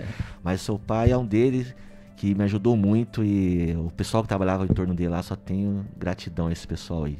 Que legal. O pai tá ouvindo aí, depois manda mensagem aí também, manda no zap aqui. A gente já passa a mensagem aqui pro Elis também. E tem um projeto novo, né, Elis? Essa questão do Andes aí, você vai contar pra gente Qual que é a próxima enrascada que você vai se meter aí, cara? E essa aí você tirou a combosa, hein? É, essa aí, por enquanto, é, não está com bosa. Vou para fazer essa experiência. Quem sabe, se eu, eu, vou fazer o reconhecimento do lugar. Se eu ver que é viável ir de Kombi aqui a um ano ou dois anos, poxa, eu pretendo sim, quem sabe, ir de Kombi. Levar os amigos aí, pessoal de Botucatu e região. É, esse projeto consiste né, em subir a Cordilheira dos Andes, algumas montanhas aqui. Eu já viajei no Brasil aqui, já conheço praticamente das maiores montanhas do Brasil, conheço das 30, conheço 27, já fiz as 27, só não fiz é, o Monte Roraima, o Pico da Neblina e o 31 de Março, que são os mais altos do Brasil. Do terceiro em diante, né, fiz todas as montanhas já, mais, mais de 400, 500 vezes, somada, somar os ataques que eu fiz. Só o Marins, fiz acho que 15 vezes já o Marins, que teve o caso do coach lá esses dias atrás aí, do, do perrengue lá. E meu objetivo agora, já me sinto preparado, né? O pessoal do montanhismo fala mesmo, fala que é, quer subir os Andes, quer subir os Alpes ou as cordilheiras lá do, da Ásia. 40 anos é a idade ideal, né? 40 anos assim, é uma idade bacana para você subir. Estou com 41, me sinto preparado, faço, pratico esporte, corro, faço academia, subo todo final de semana estou em montanhas, final de semana estava no Pico do Lopo, levando uma turma lá, guiando uma turma de oito pessoas de Ribeirão Preto que me contrataram, então levei eles lá esse final de semana. Já acho que já subi lá 60 vezes, já subi aquele pico lá com pessoas. Então agora eu quero almejar coisas é, maiores, né? Que é os Andes. Então tem dois projetos para os Andes. Um pessoal, né? E um profissional. O pessoal é tem um projeto chamado que é o Grupo dos 10, que é o grupo das pessoas que fizeram 10 montanhas acima de 6 mil metros. Uhum. E e eu quero fazer parte desse grupo. Eu quero começar a fazer a montanha dos Eu vou para Bolívia agora em julho, já está fechado, né? Eu contratei um guia, lá vai eu e o holandês, vamos em dois. Subi o Huayna Potosí, 6.088 metros de altura, de altitude. E, e se der, né? Tô na busca, o Geraldo tá me ajudando, o Geraldo gostou da minha ideia, do meu projeto. Falou, poxa, Liz. E, até ficou assim, falei, até mandei para você também, que eu falei, poxa, é é, entristece você ver uma cidade que defende o turismo da aventura e você não tem um nome né, nesse, nesse ramo de esporte na cidade. Você fala de futebol, você tem um clube de futebol em Botucatu. Você fala de, de, de outro esporte, de judô, você tem nomes. E no esporte da aventura, que é o que você defende de Botucatu, uhum. trazer, né, vender essa imagem de Botucatu lá fora, você não tem ninguém de referência aqui. Não que eu quero seja ser referência, não. Muito pelo contrário. É, eu tenho amigos que são montanhistas também, tem assim um, uma admiração enorme por eles. E alguns até fizeram lá, esse da Bolívia que eu vou fazer, falaram que dá para fazer tranquilo. E o objetivo agora é fazer esses 10 picos de 6 mil metros em dois anos. Esse ano, começando pelo Huayna Potosí, tá? E se eu conseguir, estou na busca de uns parceiros aí, né, já tem duas pessoas que estão interessadas em, em me, meio que me apoiar nessa viagem, uma de Ribeirão Preto e uma de Botucatu, estão me apoiando aí. E se eu conseguir esse apoio que eu estou querendo, é, eu quero fazer já esse ano, é, só em julho, três montanhas em uma semana. Três que são poucos que fizeram esse feito, tá? É, geralmente o pessoal faz duas por semana. Então eu vou fazer três picos de 6 mil metros é, em uma semana na Bolívia, que são um que é o Huayna Potosí, o outro é o Ilumani, que é um dos mais difíceis, e o outro é o vulcão, que lá está em atividade na Bolívia, lá que eu pretendo fazer também, todos acima de 6 mil.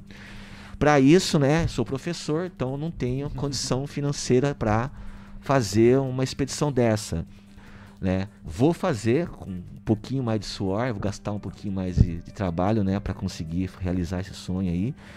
É, então eu pensei, poxa, por que não? Às vezes, né, alguém que, gosta de incentivar o esporte, a cultura, possa dar uma ajuda aí, com a passagem, com uma estadia, com um acessório, qualquer coisa. E aí eu consegui, né, duas empresas aí, uma, é, um microempreendedor, uma empresa de Ribeirão Preto, uma de Botucatu, que estão interessados em, em dar um auxílio para realizar, fazer esse projeto e levar a empresa deles até o topo. Eu vou levar, eles vão me dar o uniforme, né? Tudo uhum. bonitinho, com o logotipo da empresa deles, para chegar lá em cima e, e divulgar a empresa, a, a, empresa que me ajudou também. Então a ideia minha é atingir o Andes com ou sem patrocínio. Vamos falar, não vou falar patrocínio, porque é, esse, essa, essa ajuda que vai entrar não vai ser não vai trazer nenhum benefício pessoal para mim, uhum. material. Vai ser para ajudar eu a conquistar esses picos e levar o nome de Botucatu, que nem perguntaram ontem aqui para o Geraldo, né? O que isso pode trazer de retorno Botucatu? Traz sim, eu vejo lá fora, né, como eu estou em muitos lugares, eu vejo quanto a, a, um atleta de uma cidade, o quanto ele traz de recurso para a cidade, de empresa, de patrocínio, os olhos, ele que nem o Claudinei Quirino tive a oportunidade de um dia de, de um evento dele e ele falou que ele, que ele para a cidade dele ele conseguiu uh, diversos patrocínios para poder desenvolver o projeto dele, entendeu? E de lá tá saindo atletas para o Brasil inteiro, como o Geraldo falou aqui. Então esse é o objetivo. O primeiro passo é fazer agora uh, Ruaina Putuzi em julho. Se eu conseguir uma ajuda, um patrocínio, um apoio, vou fazer três picos numa semana. Se eu não conseguir, faço um só. E em dezembro está programado fazer a travessia dos Andes, que são 110 quilômetros de Mendonça na Argentina a Santiago no Chile. Uhum. É uma rota histórica, famosíssima, está no roteiro internacional dos treks mais incríveis do mundo. Não é uma, um trekking é, de alto nível, tá? Ele, o único fator de dificuldade seria a altitude, que a maioria, grande parte da trilha é acima de 4 mil metros. E é o caminho que São Martin fez para conquistar o Chile. Ele saiu da Argentina, foi a maior operação militar do planeta até hoje terrestre. Uhum. Foram 5, 6 mil homens atravessando a Cordilheira dos Andes para conquistar o Chile, para derrubar o líder chileno lá e expulsar os espanhóis do Chile e conquistar o Chile. Então, essa rota aí, ela ficou é, lá até hoje e muitas pessoas fazem. Tem até a corrida lá, tem um trek lá, que é a travessia do é, Cruz de Los Andes, né, a travessia dos Andes. E essa é pra, vai ficar para dezembro e janeiro que eu quero fazer ela. E futuramente, né, 2024 talvez, em janeiro, o Aconcagua. Se eu conseguir realizar esses três montanhas da Bolívia, aí eu vou encarar o Aconcagua em 2024. Pra gente que não conhece, né, não está familiarizado com isso, eles qual o tempo mais ou menos de média dadas as condições adversas, né, que vai enfrentar, dependendo da condição climática, do vento, muda alguma coisa, não sei qual é o clima que você vai encarar nesse nesse momento aí que você está pretendendo para ir. Mas qual que é o tempo médio mais ou menos que você gasta para poder realizar essa, essa subida? São várias rotas. Como você falou, a questão atmosférica interfere bastante. Então eles vão ver, né? É, chuva, vento, né, a temperatura, qual delas é a mais viável fazer naquele dia. Uhum. Algumas, o mais comum, essa do, do Huayna Potosí na Bolívia, de dois a cinco dias. Vai depender muito do tamanho do número do grupo, ou se for uma, duas, seis pessoas, o porte físico, né? Uhum. Preparo físico da pessoa, né? E também a questão financeira. Porque às vezes você quer fazer a, a viagem de um dia, você paga uma estadia do guia, uhum. né? Todo o trabalho da equipe. Dois dias, então depende também da questão financeira. Mas geralmente essa do Ruai na Potosí é feita em três dias. Porque tem um processo de aclimatização, que você chega lá um dia antes, né? Na base, você começa ela já a 3.300, 3.500 você começa ela já. É, já. Já não tem ar para é, respirar quase. Ar. Né? Então você chega lá e fazer, não consegue fazer. Você tem que chegar, climatizar. Então você tem um dia já aí, né? De, vamos dizer assim, de despesa para você arcar. Então a questão financeira interfere bastante. Mas é três dias, geralmente, você sobe ele chega até o cume lá. Por ser de dois a cinco dias, existem pontos de apoio, das paradas, barracas, como é que funciona essa estrutura também e aí? Existe sim, existe lá é, os pontos de apoio sim, lá é bem estruturado, muito organizado esses parques lá hoje, né? A legislação lá internacional de montanhismo, aí eles é, lá são oferecidos cursos, o lugar é tão organizado que lá a escola de montanhismo na Bolívia é nessa montanha do Huayna Potosí, é seguro fazer ela. Dá para se aventurar sozinho? Até dá, mas a pessoa tem que assinar alguns termos, pagar uma taxa muito alta de resgate, de seguro, né? Uhum. Em torno de 25 mil reais, 20 mil reais, essa taxa. Inclusive, teve um brasileiro que morreu esse ano lá, já. Foi fazer lá sozinho, o Huayna Potosí mesmo, e foi encontrado por um grupo de pessoas que estavam fazendo uma trilha encontrou ele morto lá, né? A gente não sabe, não foi divulgada a causa da morte, eu não sei se a família permitiu, mas ele não é, não foi, a gente não sabe o que aconteceu até hoje. Mas não tem ferimento, não tem nada. Então a gente suspeita que tenha sido de, de frio mesmo. Suspeita que tenha sido de frio. Aí, Cris, vai encarar? Só? Encara, é, eu, Cris. eu gostaria de saber o que motiva, né, você a, a ter essa vontade, por esse desafio, né? É, eu não iria, por exemplo, né? Não sei se o Kleber, o Guilherme, o Cleiton se Ah, ó, topariam. minha banca de atleta, não né? sei. Mas, Cinco por dias exemplo, subindo tem gente, tem gente que joga bola, por exemplo, e né, machuca de outra coisa. Aí tem gente que gosta de nadar, mas também corre risco em nadar. Mas tem gente que gosta do montanhismo, né? O que, que motiva você a esse tipo de desafio? Puxa, é. É difícil dizer, viu? São vários fatores. É, eu, eu gosto muito da natureza. Eu gosto muito de montanha. E eu sinto essa energia quando estou nela. Eu costumo sempre falar que o, a igreja, as pessoas procuram a igreja né, para se reencontrar né, com, com, com, com, algo que ele acredita. Né? Eu procuro a natureza, que também para mim a natureza é um templo. Né? Foi construído por alguém, foi feito por tudo aquilo foi arquitetado por alguém. Então para mim é um templo, é um, eu me sinto seguro estando lá. Eu não, eu não, eu não, sinto, eu não me sinto é, correndo risco nesses lugares. Porque quando você vai para esses lugares com a intenção de se reconectar com algo, né? Eu, eu acho que volta para você. Então, eu já tive situações incríveis que eu falei, puxa, vai dar, vai acontecer algo grave. E não acontecia. A gente, do nada, apareceu algumas coisas assim pra gente que acabou, é, a gente acabou se escapando de alguma tragédia maior. Eu acredito nisso. Então, muito diferente de pessoas que vão para esses lugares para fazer práticas de outras coisas na natureza, né? Fumo, droga. É, então, eu acho que é, eu sou muito, sou muito religioso. Eu vou nesses lugares, eu sinto algo muito grande lá na árvore, na rocha, na água, no vento, nesses lugares. Então, a primeira coisa é o contato com a natureza. Segunda coisa, realmente, é a ascensão, é o desafio, a superação. A superação, essa, essa, essa coisa de você conquistar é, alguma coisa, superar, né? Você, porque é diferente mesmo, você se sente diferente chegar nesses lugares em cima. Você, puxa, não é para todo mundo. Não é para todo mundo.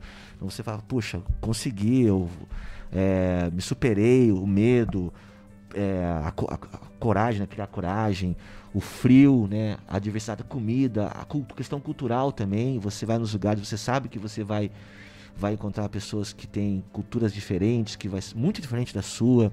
Então tudo isso essa, é, é uma conquista. Você volta desses lugares, é impressionante. Eu tenho relatos de pessoas que após fazerem trilha comigo mudaram a sua vida, mudou. Hoje eles eu divulgo algumas pessoas fazem, eles têm viagem, tem nem perguntam o destino. Nem perguntam o destino. Quer saber onde é? Eu, eu quero ir pra trilha. Tem viagem? Tem. Que nem eu tenho na Feriado Tiradentes, tem uma viagem. Falei, só, só perguntou pra mim, Elis, tem viagem Feriado Tiradentes? Falei, tem, pode pôr meu nome.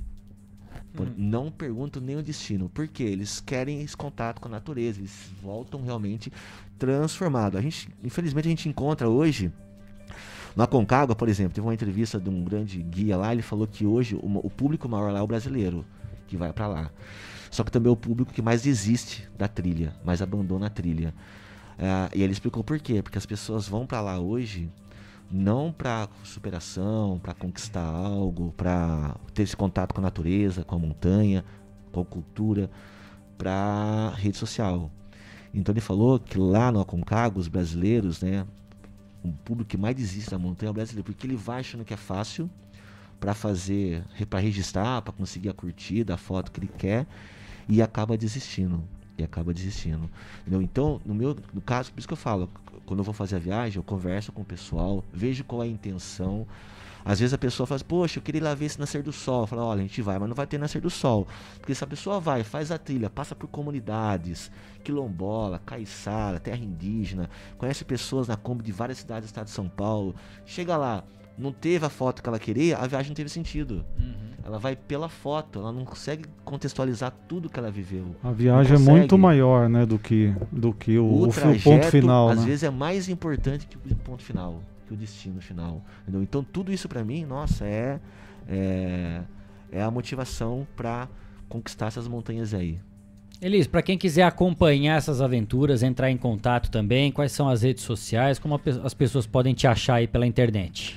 É o Atas Mochileiros, Atlas Mochileiros, tá? Tá no Instagram, no Facebook. A gente tem um site que está em construção, né? Tem um link lá que te leva a um site, mas ele está em manutenção, mas dá para pessoa ver toda a programação e tirar as informações. Está lá descrito tudo bonitinho, a intensidade da trilha, é, o tempo de trilha, a altitude, se tem socorro, tudo certinho lá para ela poder é, ir com a gente viajar. A Kombi tem seguro, tá? Só para deixar claro. tem seguro. A gente tra eu trabalho com o sistema Spot. O Spot é uma é uma agência internacional, né? Todos os montanhistas usam, eles resgatam a gente em qualquer lugar do planeta e o aparelho dá sinal em qualquer lugar do planeta. Tem seguro aventura, tem seguro da Kombi, tem todos, nós temos três seguros para os nossos aventureiros, tá? E temos suporte de resgate em qualquer lugar que a gente vá, tem lugar res... para resgatar a gente aí. Isso é legal, Cleitinho acompanhando, um assunto muito interessante, né? Já fico viajando aqui, já é muito legal. É, rola, eu só, né? eu, eu pena que não dá para mostrar as imagens. É. Eu gostaria muito de receber depois, na próxima viagem, faz uns vídeos que a gente põe no ar aqui. Fala, agora vamos com imagens em tempo real, lá, lá de ter. cima dos anos. Poxa, tá lá, vamos combinar. Um tchauzinho. e você, você contando as histórias das, das, montanhas aí, eu assisti muitos filmes em relação ao, ao Everest, né? Perfeito. Que é o, que é, digamos que é a montanha mais comercial possível e eu não sei se é o maior desafio que um montanhista é. pode ter né? Mas vindo aqui para nossa realidade, é, eu, eu faço muitos, muitos pedais aqui na, na, na, área rural. O que me chama, me chama muita atenção é que muita gente tem o objetivo de fazer um passeio é, um desafio. Por exemplo, aquele passeio de Aparecida, da Aparecida do Norte. Algumas pessoas já falaram do caminho de Santiago para pegar daqui e. Eu queria que você deixasse alguma. É, é, às vezes esse sonho acaba não saindo do papel por algum motivo. Então, é, é o que, que essas pessoas precisam para tirar isso realmente do papel? É lógico que. que Primeiro é parar de comer é, lanche todo dia, né? Porque assim cerveja, é difícil é, fazer esse tipo cerveja, de coisa, churrasco. Ma, mas, mas eu acredito que deva ter alguma coisa que, que, que, possa, que você possa falar para ajudar essas pessoas que têm esse, esses objetivos maiores, até, né? Sim, sim. É, primeira coisa que eu falo, né, ela tem que estar tá preparada com a cabeça aberta para viver novas experiências, porque ela vai viajar, se ela for viajar com um grupo, vai ter pessoas culturas diferentes, religiões diferentes, classes sociais diferentes. Ela vai para lugares, vai se deparar com é, comunidades quilombola, caiçara, indígena, eu falei, é, regiões muito pobres, né? A gente já frequentei lugares em Minas que é, é impressionante assim a pobreza da Bahia, de Minas, São Paulo também, muitos lugares. Então a primeira coisa, ela tem que estar preparada que ela vai vivenciar coisas que talvez ela não tenha vivido aqui na cidade dela, né? Tá preparada para é, isso. É, é, coisas desconfortáveis, digamos também. Também, sim. Também. Às vezes não vai dormir no lugar que ela, que ela pretendia, né? às vezes comeu o que ela queria, né? não vai ter todo o suporte, porque ela está fora de casa, ela não vai ter o conforto que ela tem em casa. Então ela vai estar tá exposta a coisas né, que não estaria na sua cidade, ela não vai ter o suporte que ela tem. Se ela vai viajar sozinha. Se ela vai viajar com uma agência, a agência vai providenciar tudo isso para ela. Sim. Mas quem quer se aventurar tem que ter isso em mente. Você vai vivenciar, vai se deparar e vai passar sim por perrengues e tem que ter um preparo psicológico muito bom para lidar com eles. E físico tá? também, né? Físico também. E físico também. Exige muito do físico, né? Dependendo sim, do. Sim, que nem sim. esse passeio, por exemplo, de Aparecida do Norte, muita gente não consegue terminar por, por conta da quantidade de perrengue, é, enfrenta é, é, temperatura, temperatura alta, equipamento que quebra, enfim, um monte de coisa que pode acontecer no meio Anda do caminho. Muitas pessoa... horas, é, eu esqueci o nome dessa, desse caminho que vai para Caminho da fé, se não me engano. Mas geralmente esse pessoal, esse pessoal é a terceira idade, né, que faz, olha só, eles aguentam. É, o público que procura esse, essa essa, essa trilha, esse, essa viagem, é um público mais de terceira idade, que tem fé. Então, o que move eles são a fé. São a fé. Às vezes o cara já se aposentou, mas ele busca um novo desafio, né? E dentro da fé também, para focar alguma coisa na vida. E também tem a surpresa que o cara às vezes não consegue lugar para dormir, às vezes tem que dormir na barraca mesmo, mas tem a surpresa boa, às vezes a pessoa é, nem conhece, mas dá um tratamento, às vezes ele é surpreendido pelo que ele não espera, que algumas histórias que eu já contei, a pessoa pega, fala, não, você vai dormir aqui na minha casa nunca viu. Não, você vai dormir aqui. Daí a pessoa fala, mas como vou dormir aí na sua casa? Não, aconteceu, pode dormir aconteceu aqui. com a gente. A gente foi para dormir numa pousada.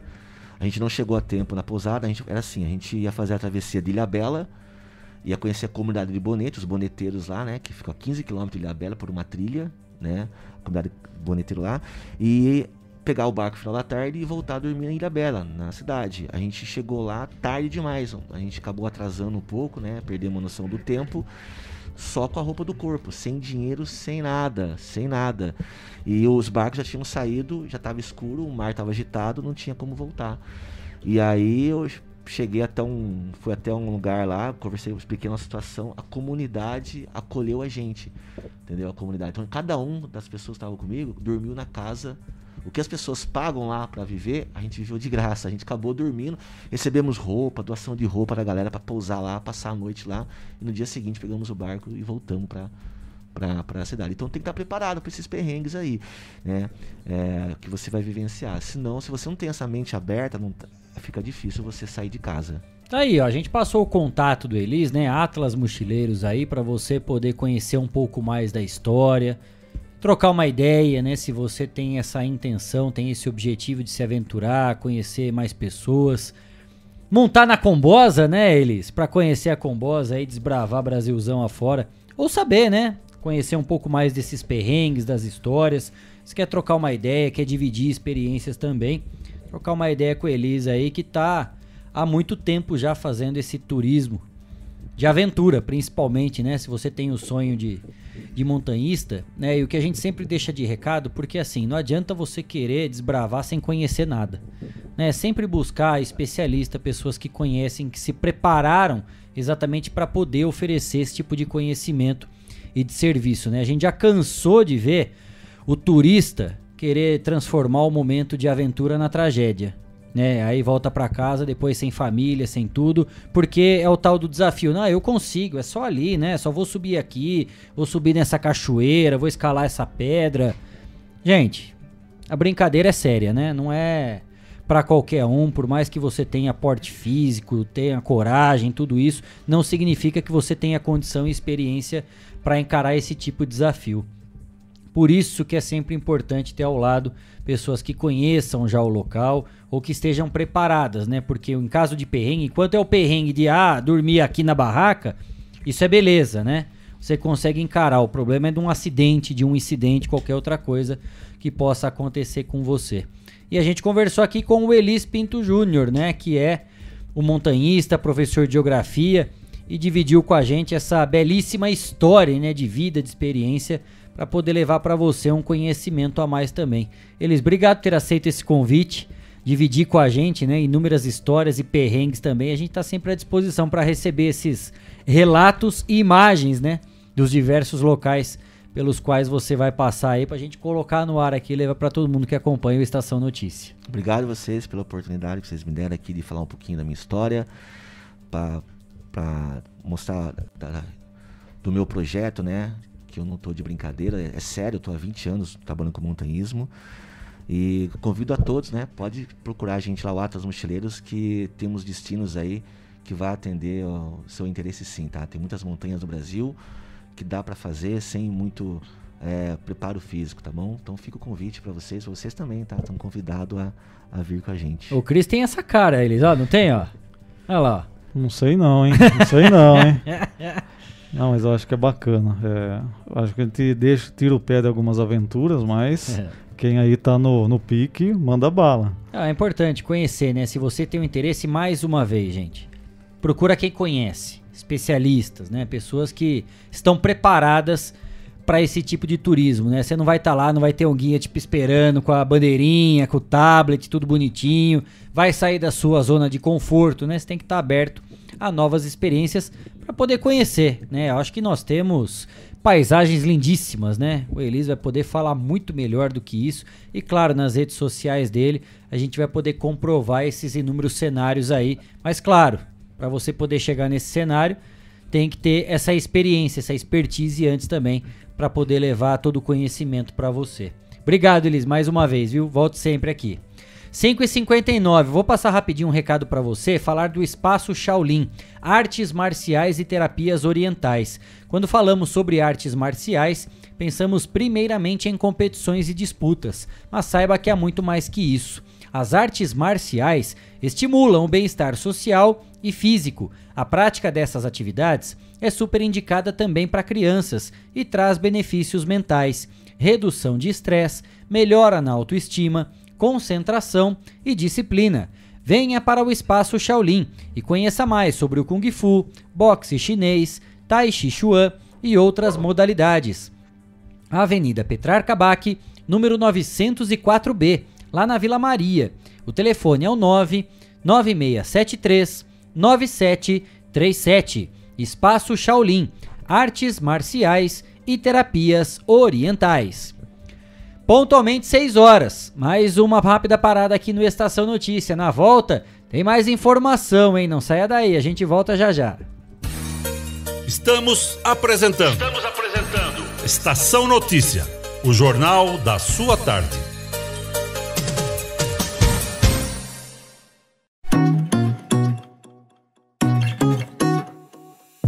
Só nas telas da usina multimídia você leva a sua marca para mais de 40 mil pessoas por dia. Isso mesmo, são mais de 25 TVs espalhadas em diferentes pontos de Botucatu e São Manuel. Pontos com um grande fluxo de pessoas, onde a sua propaganda é vista longe da correria e do estresse. E claro, com a atenção máxima que ela merece. Academias, clubes, salões de beleza elevadores, restaurantes e muito mais. Usina Multimídia, a maior rede de TVs indoor do Centro-Oeste Paulista. Anuncie!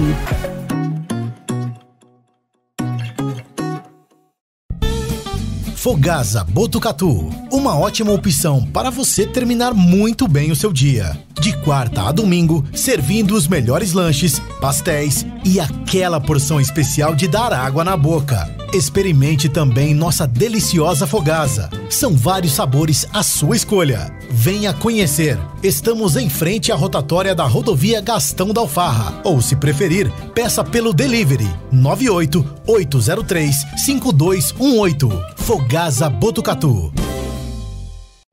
Quer ficar bem informado? Acesse 14news.com.br. Fique por dentro das principais notícias e acompanhe o que é destaque em Botucatu e região. Agência 14 News. A informação começa aqui. Esteticar. Seu carro merece ficar como novo. 22 anos atendendo Botucatu e região com uma equipe especializada e garantindo sempre o melhor serviço lavagens especiais, polimento e cristalização, higienização, hidratação e proteção dos bancos de couro, funilaria, pintura e martelinho de ouro que desamassa sem danificar a pintura. Esteticar, o seu centro estético automotivo. Rua João Gotardi, 441, atrás do campo do Inca. Telefone 3815 34 97. Esteticar. A cada dia, um novo desafio. Nesse momento de incertezas, mais do que nunca é preciso transformar ideias em oportunidades. Juntos, vamos criar a melhor estratégia para sua empresa. A Smart Comunicação é uma agência especializada em jornalismo, marketing e publicidade e propaganda Atuamos com comunicação corporativa e planejamento estratégico. Conte com nossa equipe para gerenciar e produzir o conteúdo ideal das redes sociais.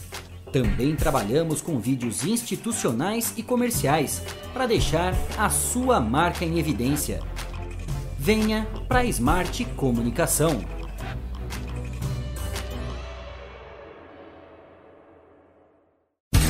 Voltamos a apresentar Estação Notícia, o jornal da sua tarde. 6 e 3, de volta com a edição número 102 do Estação Notícia, o jornal da sua tarde. Hora de atualizarmos os números da pandemia em Botucatu, aqui no Estação Notícia, hein? Já está na tela para você o último boletim divulgado pela Prefeitura. Preocupante, né? Esse boletim divulgado mostra um aumento considerável em relação aos pacientes internados, de 6 passou para 13, sendo 11 no Hospital das Clínicas e 2 no Hospital da Rede Particular.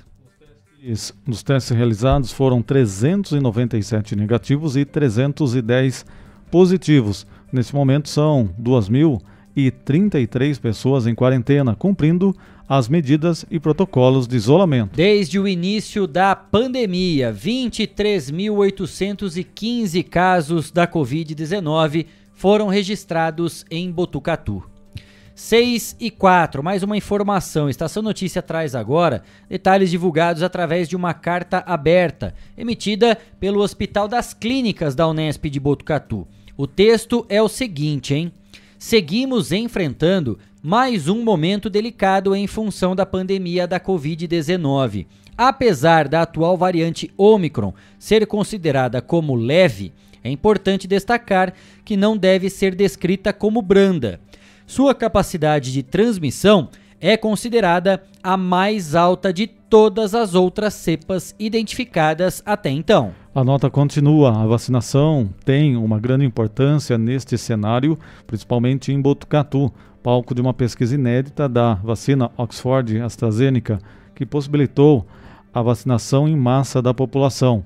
Como já amplamente divulgado e comprovado por pesquisas científicas e autoridades de saúde, as vacinas contra a Covid-19 evitam a hospitalização e a morte em mais de 90% dos casos, mas não o contágio e a transmissão do vírus. Frente ao cenário atual e considerando o aumento do número de casos de síndrome gripal não só em Botucatu, mas em toda a região depende do seu atendimento, o Hospital das Clínicas instituiu uma comissão formada por profissionais de saúde de diferentes áreas, que visa trabalhar na implantação de medidas importantes para garantir a assistência não só ao município de Botucatu, mas das 68 cidades que o Hospital das Clínicas atende, com abrangência de cerca de 2 milhões de pessoas. Com o avanço da variante Omicron e a redução das medidas essenciais de prevenção, o número de pacientes internados em nosso complexo hospitalar com Covid-19 aumenta consideravelmente.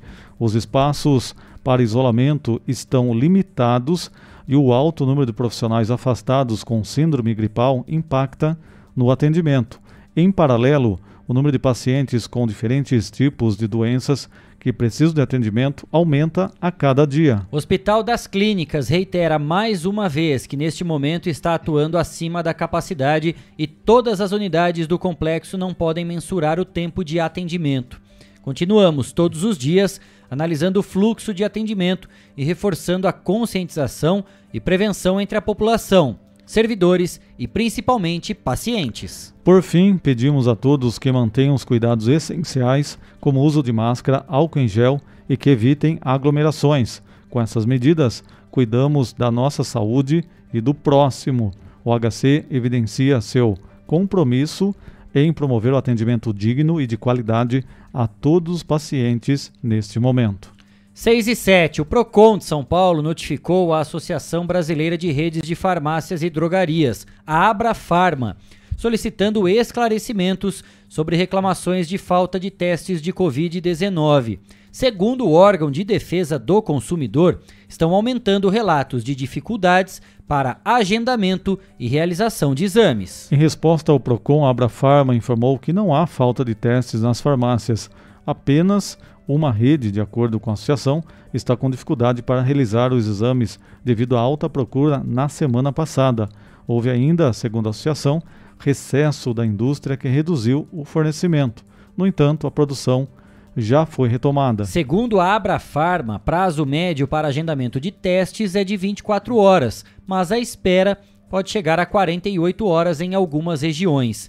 Desde o último dia 14, o Procon está fiscalizando problemas sobre testes de Covid-19, como a falta de exames e cobranças abusivas. Na semana passada, ao menos 267 farmácias e laboratórios foram visitados por representantes do órgão. Nos locais fiscalizados foram solicitadas informações sobre testes disponíveis e preços cobrados para cada modalidade.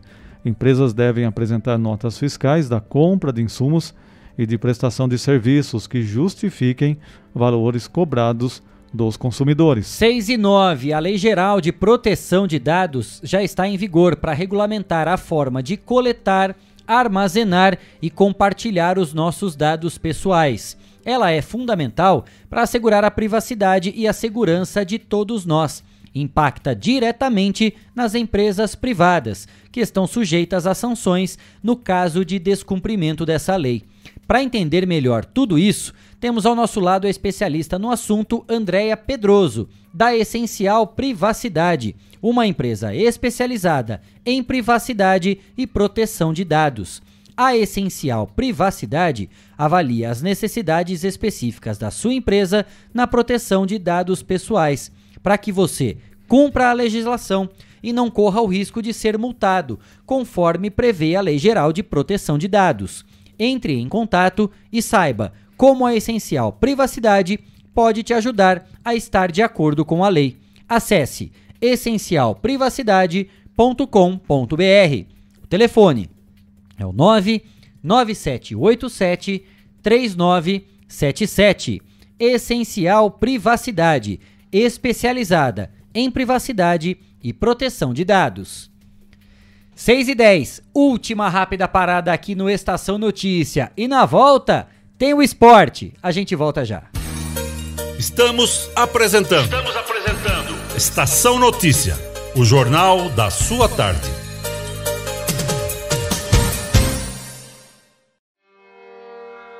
A cada dia, um novo desafio.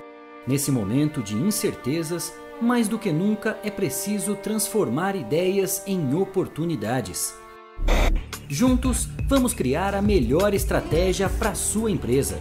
A Smart Comunicação é uma agência especializada em jornalismo, marketing e publicidade e propaganda. Atuamos com comunicação corporativa e planejamento estratégico.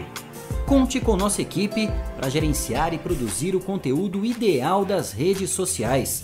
Também trabalhamos com vídeos institucionais e comerciais para deixar a sua marca em evidência. Venha para a Smart Comunicação.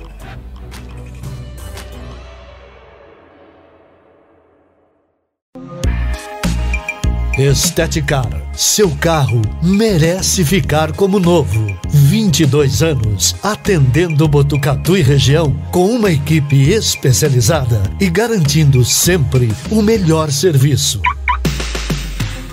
lavagens especiais, polimento e cristalização, higienização, hidratação e proteção dos bancos de couro, funilaria, pintura e martelinho de ouro que desamassa sem danificar a pintura. Estética, o seu centro estético automotivo. Rua João Gotardi, 441, atrás do campo do Inca. Telefone 3815 34 97. Esteticar. Fogasa Botucatu, uma ótima opção para você terminar muito bem o seu dia. De quarta a domingo, servindo os melhores lanches, pastéis e aquela porção especial de dar água na boca. Experimente também nossa deliciosa Fogasa. São vários sabores à sua escolha. Venha conhecer. Estamos em frente à rotatória da rodovia Gastão da Alfarra. Ou, se preferir, peça pelo delivery 98 803 5218. Fogasa Botucatu.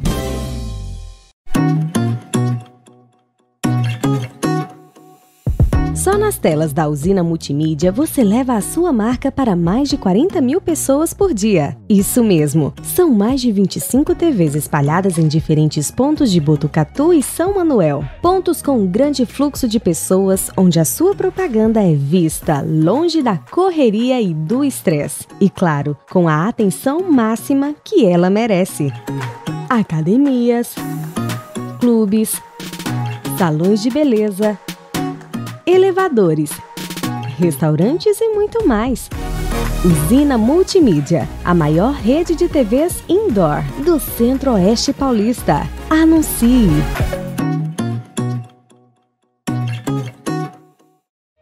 Quer ficar bem informado? Acesse 14news.com.br. Fique por dentro das principais notícias e acompanhe o que é destaque em Botucatu e região. Agência 14 News. A informação começa aqui. Voltamos a apresentar Estação Notícia, o jornal da sua tarde. Jogos da rodada, resultados. Fique ligado no que é destaque. Olha o cruzamento perigoso, entrou, bateu. É hora do esporte, no Estação Notícia. Oferecimento: Espaço Shaolin, Artes Marciais e Terapias Orientais. Avenida Petar Bac, 904B, na Vila Maria. Fone 99673 9737. 6 e 15 é hora do esporte na edição número 102 do Estação Notícia e já está aqui na bancada comigo Guilherme Dorini. A gente começa falando de tênis. Atual campeão do US Open, o russo Danil Medvedev enfrenta hoje o canadense Félix Auger Aliassime pelas quartas de final do Aberto da Austrália. É a primeira partida neste ano entre dois tenistas do top 10. Sem Novak Djokovic, líder do ranking, e sem o alemão Alexander Zverev, o número 3 do mundo, Medvedev é o principal favorito. O russo é o número 2. E do tênis para os campos de futebol. Guardiola, o espanhol, pode deixar o Manchester City e treinar a seleção da Holanda na próxima temporada. Rapaz. Segundo o jornal inglês The Sun. O entrave, no entanto, Kleber, seria o contrato do técnico que só termina após a Copa do Mundo. Baita desafio, Ô, hein? louco, desafio legal. bom, hein? Será que vai Será ser. que ele retoma a laranja é, mecânica? Isso que eu ia falar agora pra É, você, viu? Ia Olha, ser ia ser bacana. bonito, hein? Guardiola com a seleção holandesa ia ser muito legal. Falar de Real Madrid, a casa do atacante Karim Benzema teria sido invadida no último domingo durante o jogo entre Real Madrid e Elche. Segundo o site 20 Minutos, os ladrões acessaram o local pelo jardim e a residência estava vazia. Tá vendo? Não é só aqui que tem bandidagem, não. Não, não. E agora Em Madrid também. É, do Real Madrid agora pro Brasil, né? Vamos aqui falando do Internacional. O atacante David, que estava no Fortaleza, foi anunciado como novo reforço do Colorado. O contrato até dezembro de 2025. O Amé- No América Mineiro, o Ayrton Paulista fechou com o Coelho. O atacante de 38 anos estava também no Fortaleza e assinou até o final desta temporada. Mundial de Clubes. A FIFA adiou para 6 de fevereiro o prazo para a inscrição dos atletas, o que deu mais tempo ao Palmeiras para buscar um centroavante. A razão foi o número de casos da Covid-19 no mundo todo. O Verdão estreia no Mundial dia 8, hein? E ó, corações verdes estão tremendo, né? Porque hoje, claro, metade da piada histórica ao Palmeiras deixou de existir. Vamos falar de Copa São Paulo de Futebol Júnior.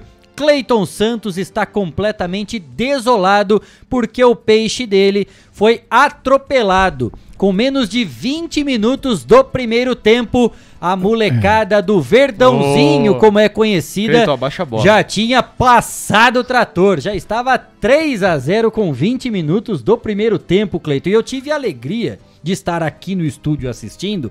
Cleiton fez uma chamada de vídeo. A gente tinha que discutir algumas coisas da pauta. Aí ele falou, tá, tá ocupado? Eu falei, não, né? Tô jogando truco, tô aqui no estúdio. Olha o que eu tô assistindo, coloquei na TV. Rapaz, foi de A a Z o xingamento pra minha pessoa Ah, aqui. ó. pelo amor 3 a 0 já só, tava, já. só porque você colocou na televisão. 3 a 0 Fora o baile, né? Fora Vamos o voltar a baile. falar de montanhismo, que é melhor, viu? Não, vamos falar agora da copinha, Cleiton. né? Final das contas, o Palmeiras meteu 4 a 0 para 4 a cima do 0. Santos e conquistou o título inédito da Copa São Paulo de Futebol Júnior. Para quem não tinha copinha nem mundial, por enquanto agora é só o mundial que falta, quem sabe em fevereiro terminam todas as piadas com o Alviverde. Ah, tomara que não, viu, Kleber? Pelo amor de Deus, o que, que a gente vai brincar com agora vai apanhar em casa, hein? Apanhar em Pois casa apanha em mesmo. casa aí, ó. Mas eu achei que essa final da Copa seria um pouco mais equilibrada, viu, cara? 4 a 0 Palmeiras. Fora o baile. É, Cleiton. Brincadeira, É, não- hein? Não deu pro gosto não, né? O Palmeiras atropelou e realmente tem um time muito superior, foi superior durante a competição toda. Fez uma semifinal muito boa contra o São Paulo, conseguiu Fez. segurar a pressão, venceu por 1 a 0, se classificou e aí, ó, a turma pode chorar à vontade, porque o jogo foi no Allianz, Sim. ah, porque devia ter sido lá, só tinha torcida de um. Fato é que podia ser em qualquer lugar, o Palmeiras iria passar Ah, o trator mesmo. E se o Palmeiras jogava com o São Paulo quatro vezes, já ia dar o resultado do Santos hoje, viu? Cleiton Santos, calma, vai ter a volta ainda, né? Quem sabe o ano que vem tem a revanche na Copinha. Parabéns a todos os torcedores do Palmeiras, já começando o ano de 2022 com o título na Copinha. Quem sabe, né, não seja mais um ano de glória. No aniversário de São Paulo, o Palmeiras fez a festa no seu estádio, né, no Allianz Parque, levantando o título inédito da Copa São Paulo de Futebol Júnior. Para alegria de Juliana Martorelli, que já está nesse momento aqui no estúdio comemorando a vitória do Verdão. Da Copa São Paulo, vamos para o Campeonato Paulista que tem a primeira rodada hoje, mas já começou no último domingo É. com, a, com o jogo adia- adiantado da quinta rodada. O Palmeiras venceu o Novo Horizontino. Vai- Enfim, é um rolo só. Vai começar igual o rolo do Brasileirão do ano passado. É um rolo só o Campeonato Paulista também. Fato é que hoje temos a primeira rodada com dois jogos. Daqui a pouquinho, hein, se Guilherme Dorini parar de falar, É, às eu, né? sete da noite vamos acompanhar Botafogo e Santo André. Que beleza, hein? Teremos esse jogo já da primeira rodada, Guilherme Dorini válido pelo grupo C. Botafogo enfrentando o Botafogo que está no grupo C, Sim. enfrentando o Santo André que está no grupo D. Também temos hoje, a partir das nove da noite, o Corinthians, lá na Neoquímica Arena, recebendo a Ferroviária de Araraquara. Primeira rodada do Campeonato Paulista, que já teve um jogo no último domingo. O Palmeiras entrou em campo, adiantou, claro, seu jogo por conta, claro, da preparação para o Mundial, todos os compromissos que vai ter a partir de agora. Já venceu o Novo Horizontino nesse jogo válido pela quinta rodada da competição. Hoje tem Campeonato Paulista, Guilherme. É, Dorini. hoje começa o Campeonato Paulista com tudo, Kleber. É, hoje, né? Vamos ver como é que vai ser. Corinthians, com toda certeza, já, já começa o Paulistão com vitória, né? Contra a Ferroviária. Mas já tá assim, já? Ah, já, né? Já começa o Olha. Corinthians, já começa. E o Olha. Santo André, não sei não, viu? Acho que são Santo André e São Bernardo, né? Botafogo e Santo André. Botafogo, ah é, Botafogo e Santo André. Jogo lá no estádio É. Santa Cruz, em Ribeirão Preto, hein? Nossa, que maravilha. é, então, vamos Eu já vou é passar vai um ser. jogo de amanhã, porque o jogo tá marcado para as três da tarde. E claro que quando a gente entrar no ar Sim. aqui, esse jogo já vai estar em andamento e a gente vai passando em tempo real para você esse jogo. Água Santa contra São Bernardo, jogo lá em Diadema, no distrital do Inamar. Olha só. Campo do Água Santa, hein? Amanhã esse jogo às três da tarde. E, e não é Se água, água tiver- santa que o Palmeiras lembra bem? É, Não, tomou uma pancada aí recentemente do Água Santa. Se tiver esse clima agradável que nós estamos vivendo nesses últimos dias, que legal entrar em campo às três da tarde para jogar futebol. Meu Vai Deus, ser muito gostoso, gostoso, um hein? jogo extremamente dinâmico. Começo de Será temporada que vai ligar o ainda. ar-condicionado ou não? É, que Vai, jeito, né? Só se for lá na, na Arena da Baixada, né? No estádio do Atlético tá Paranaense, louco, coberto, refrigerado. Aí sim. São esses três jogos, né? Da primeira rodada do Campeonato Paulista. Outros jogos serão disputados amanhã. Inclusive o Palmeiras também já está em campo.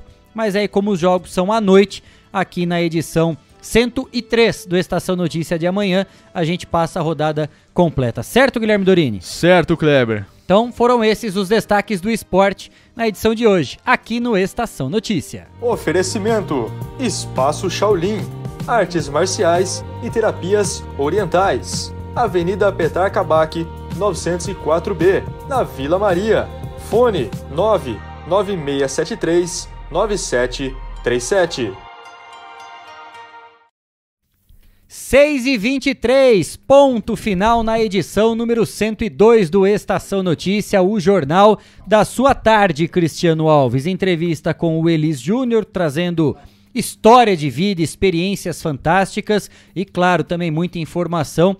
E essa que deixa a gente um pouco de cabelo em pé, né? Com esse novo boletim, né, Cris? Divulgado pela Prefeitura de Botucatu, que subiu de 6 para 13 o número de internados aqui com o diagnóstico positivo para Covid. Desses 13 pacientes, 11 estão lá no Hospital das Clínicas da Unesp em Rubião Júnior, dois deles no Hospital da Rede Particular. Cris. Exatamente. Uma informação que chegou para a gente agora há pouco é que foi iniciada a revitalização da Avenida Conde Serra Negra nesta tarde. A obra que vai reunir Prefeitura, DR, Sabesp, CPFL, Grupo Sanson. O pessoal vai fazer lá drenagem, paisagismo e ajuste em 2 quilômetros da avenida. A ideia é revitalizar todo o trecho ali daquele local e as obras já estão iniciando ali, uma obra bastante esperada pela população daquela região. Então, a obra iniciando nesta tarde ali no local. Primeiro aí planejamento, reuniões, visitas técnicas e depois o pessoal coloca a mão na massa. Maravilha. Fechamos, Cris? Fechamos. Obrigado a todos. Estaremos de volta amanhã. Obrigado a todos pela participação.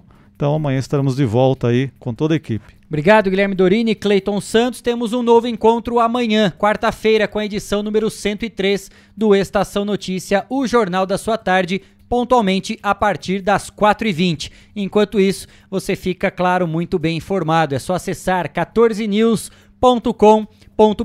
Informação, os fatos e os principais destaques de Botucatu e toda a nossa região. Muito obrigado pelo carinho da sua audiência, pela sua companhia. Um ótimo final de terça-feira. Até amanhã. Tchau, tchau. Termina agora. Estação Notícia. De segunda a sexta, pontualmente às 4h20 da tarde.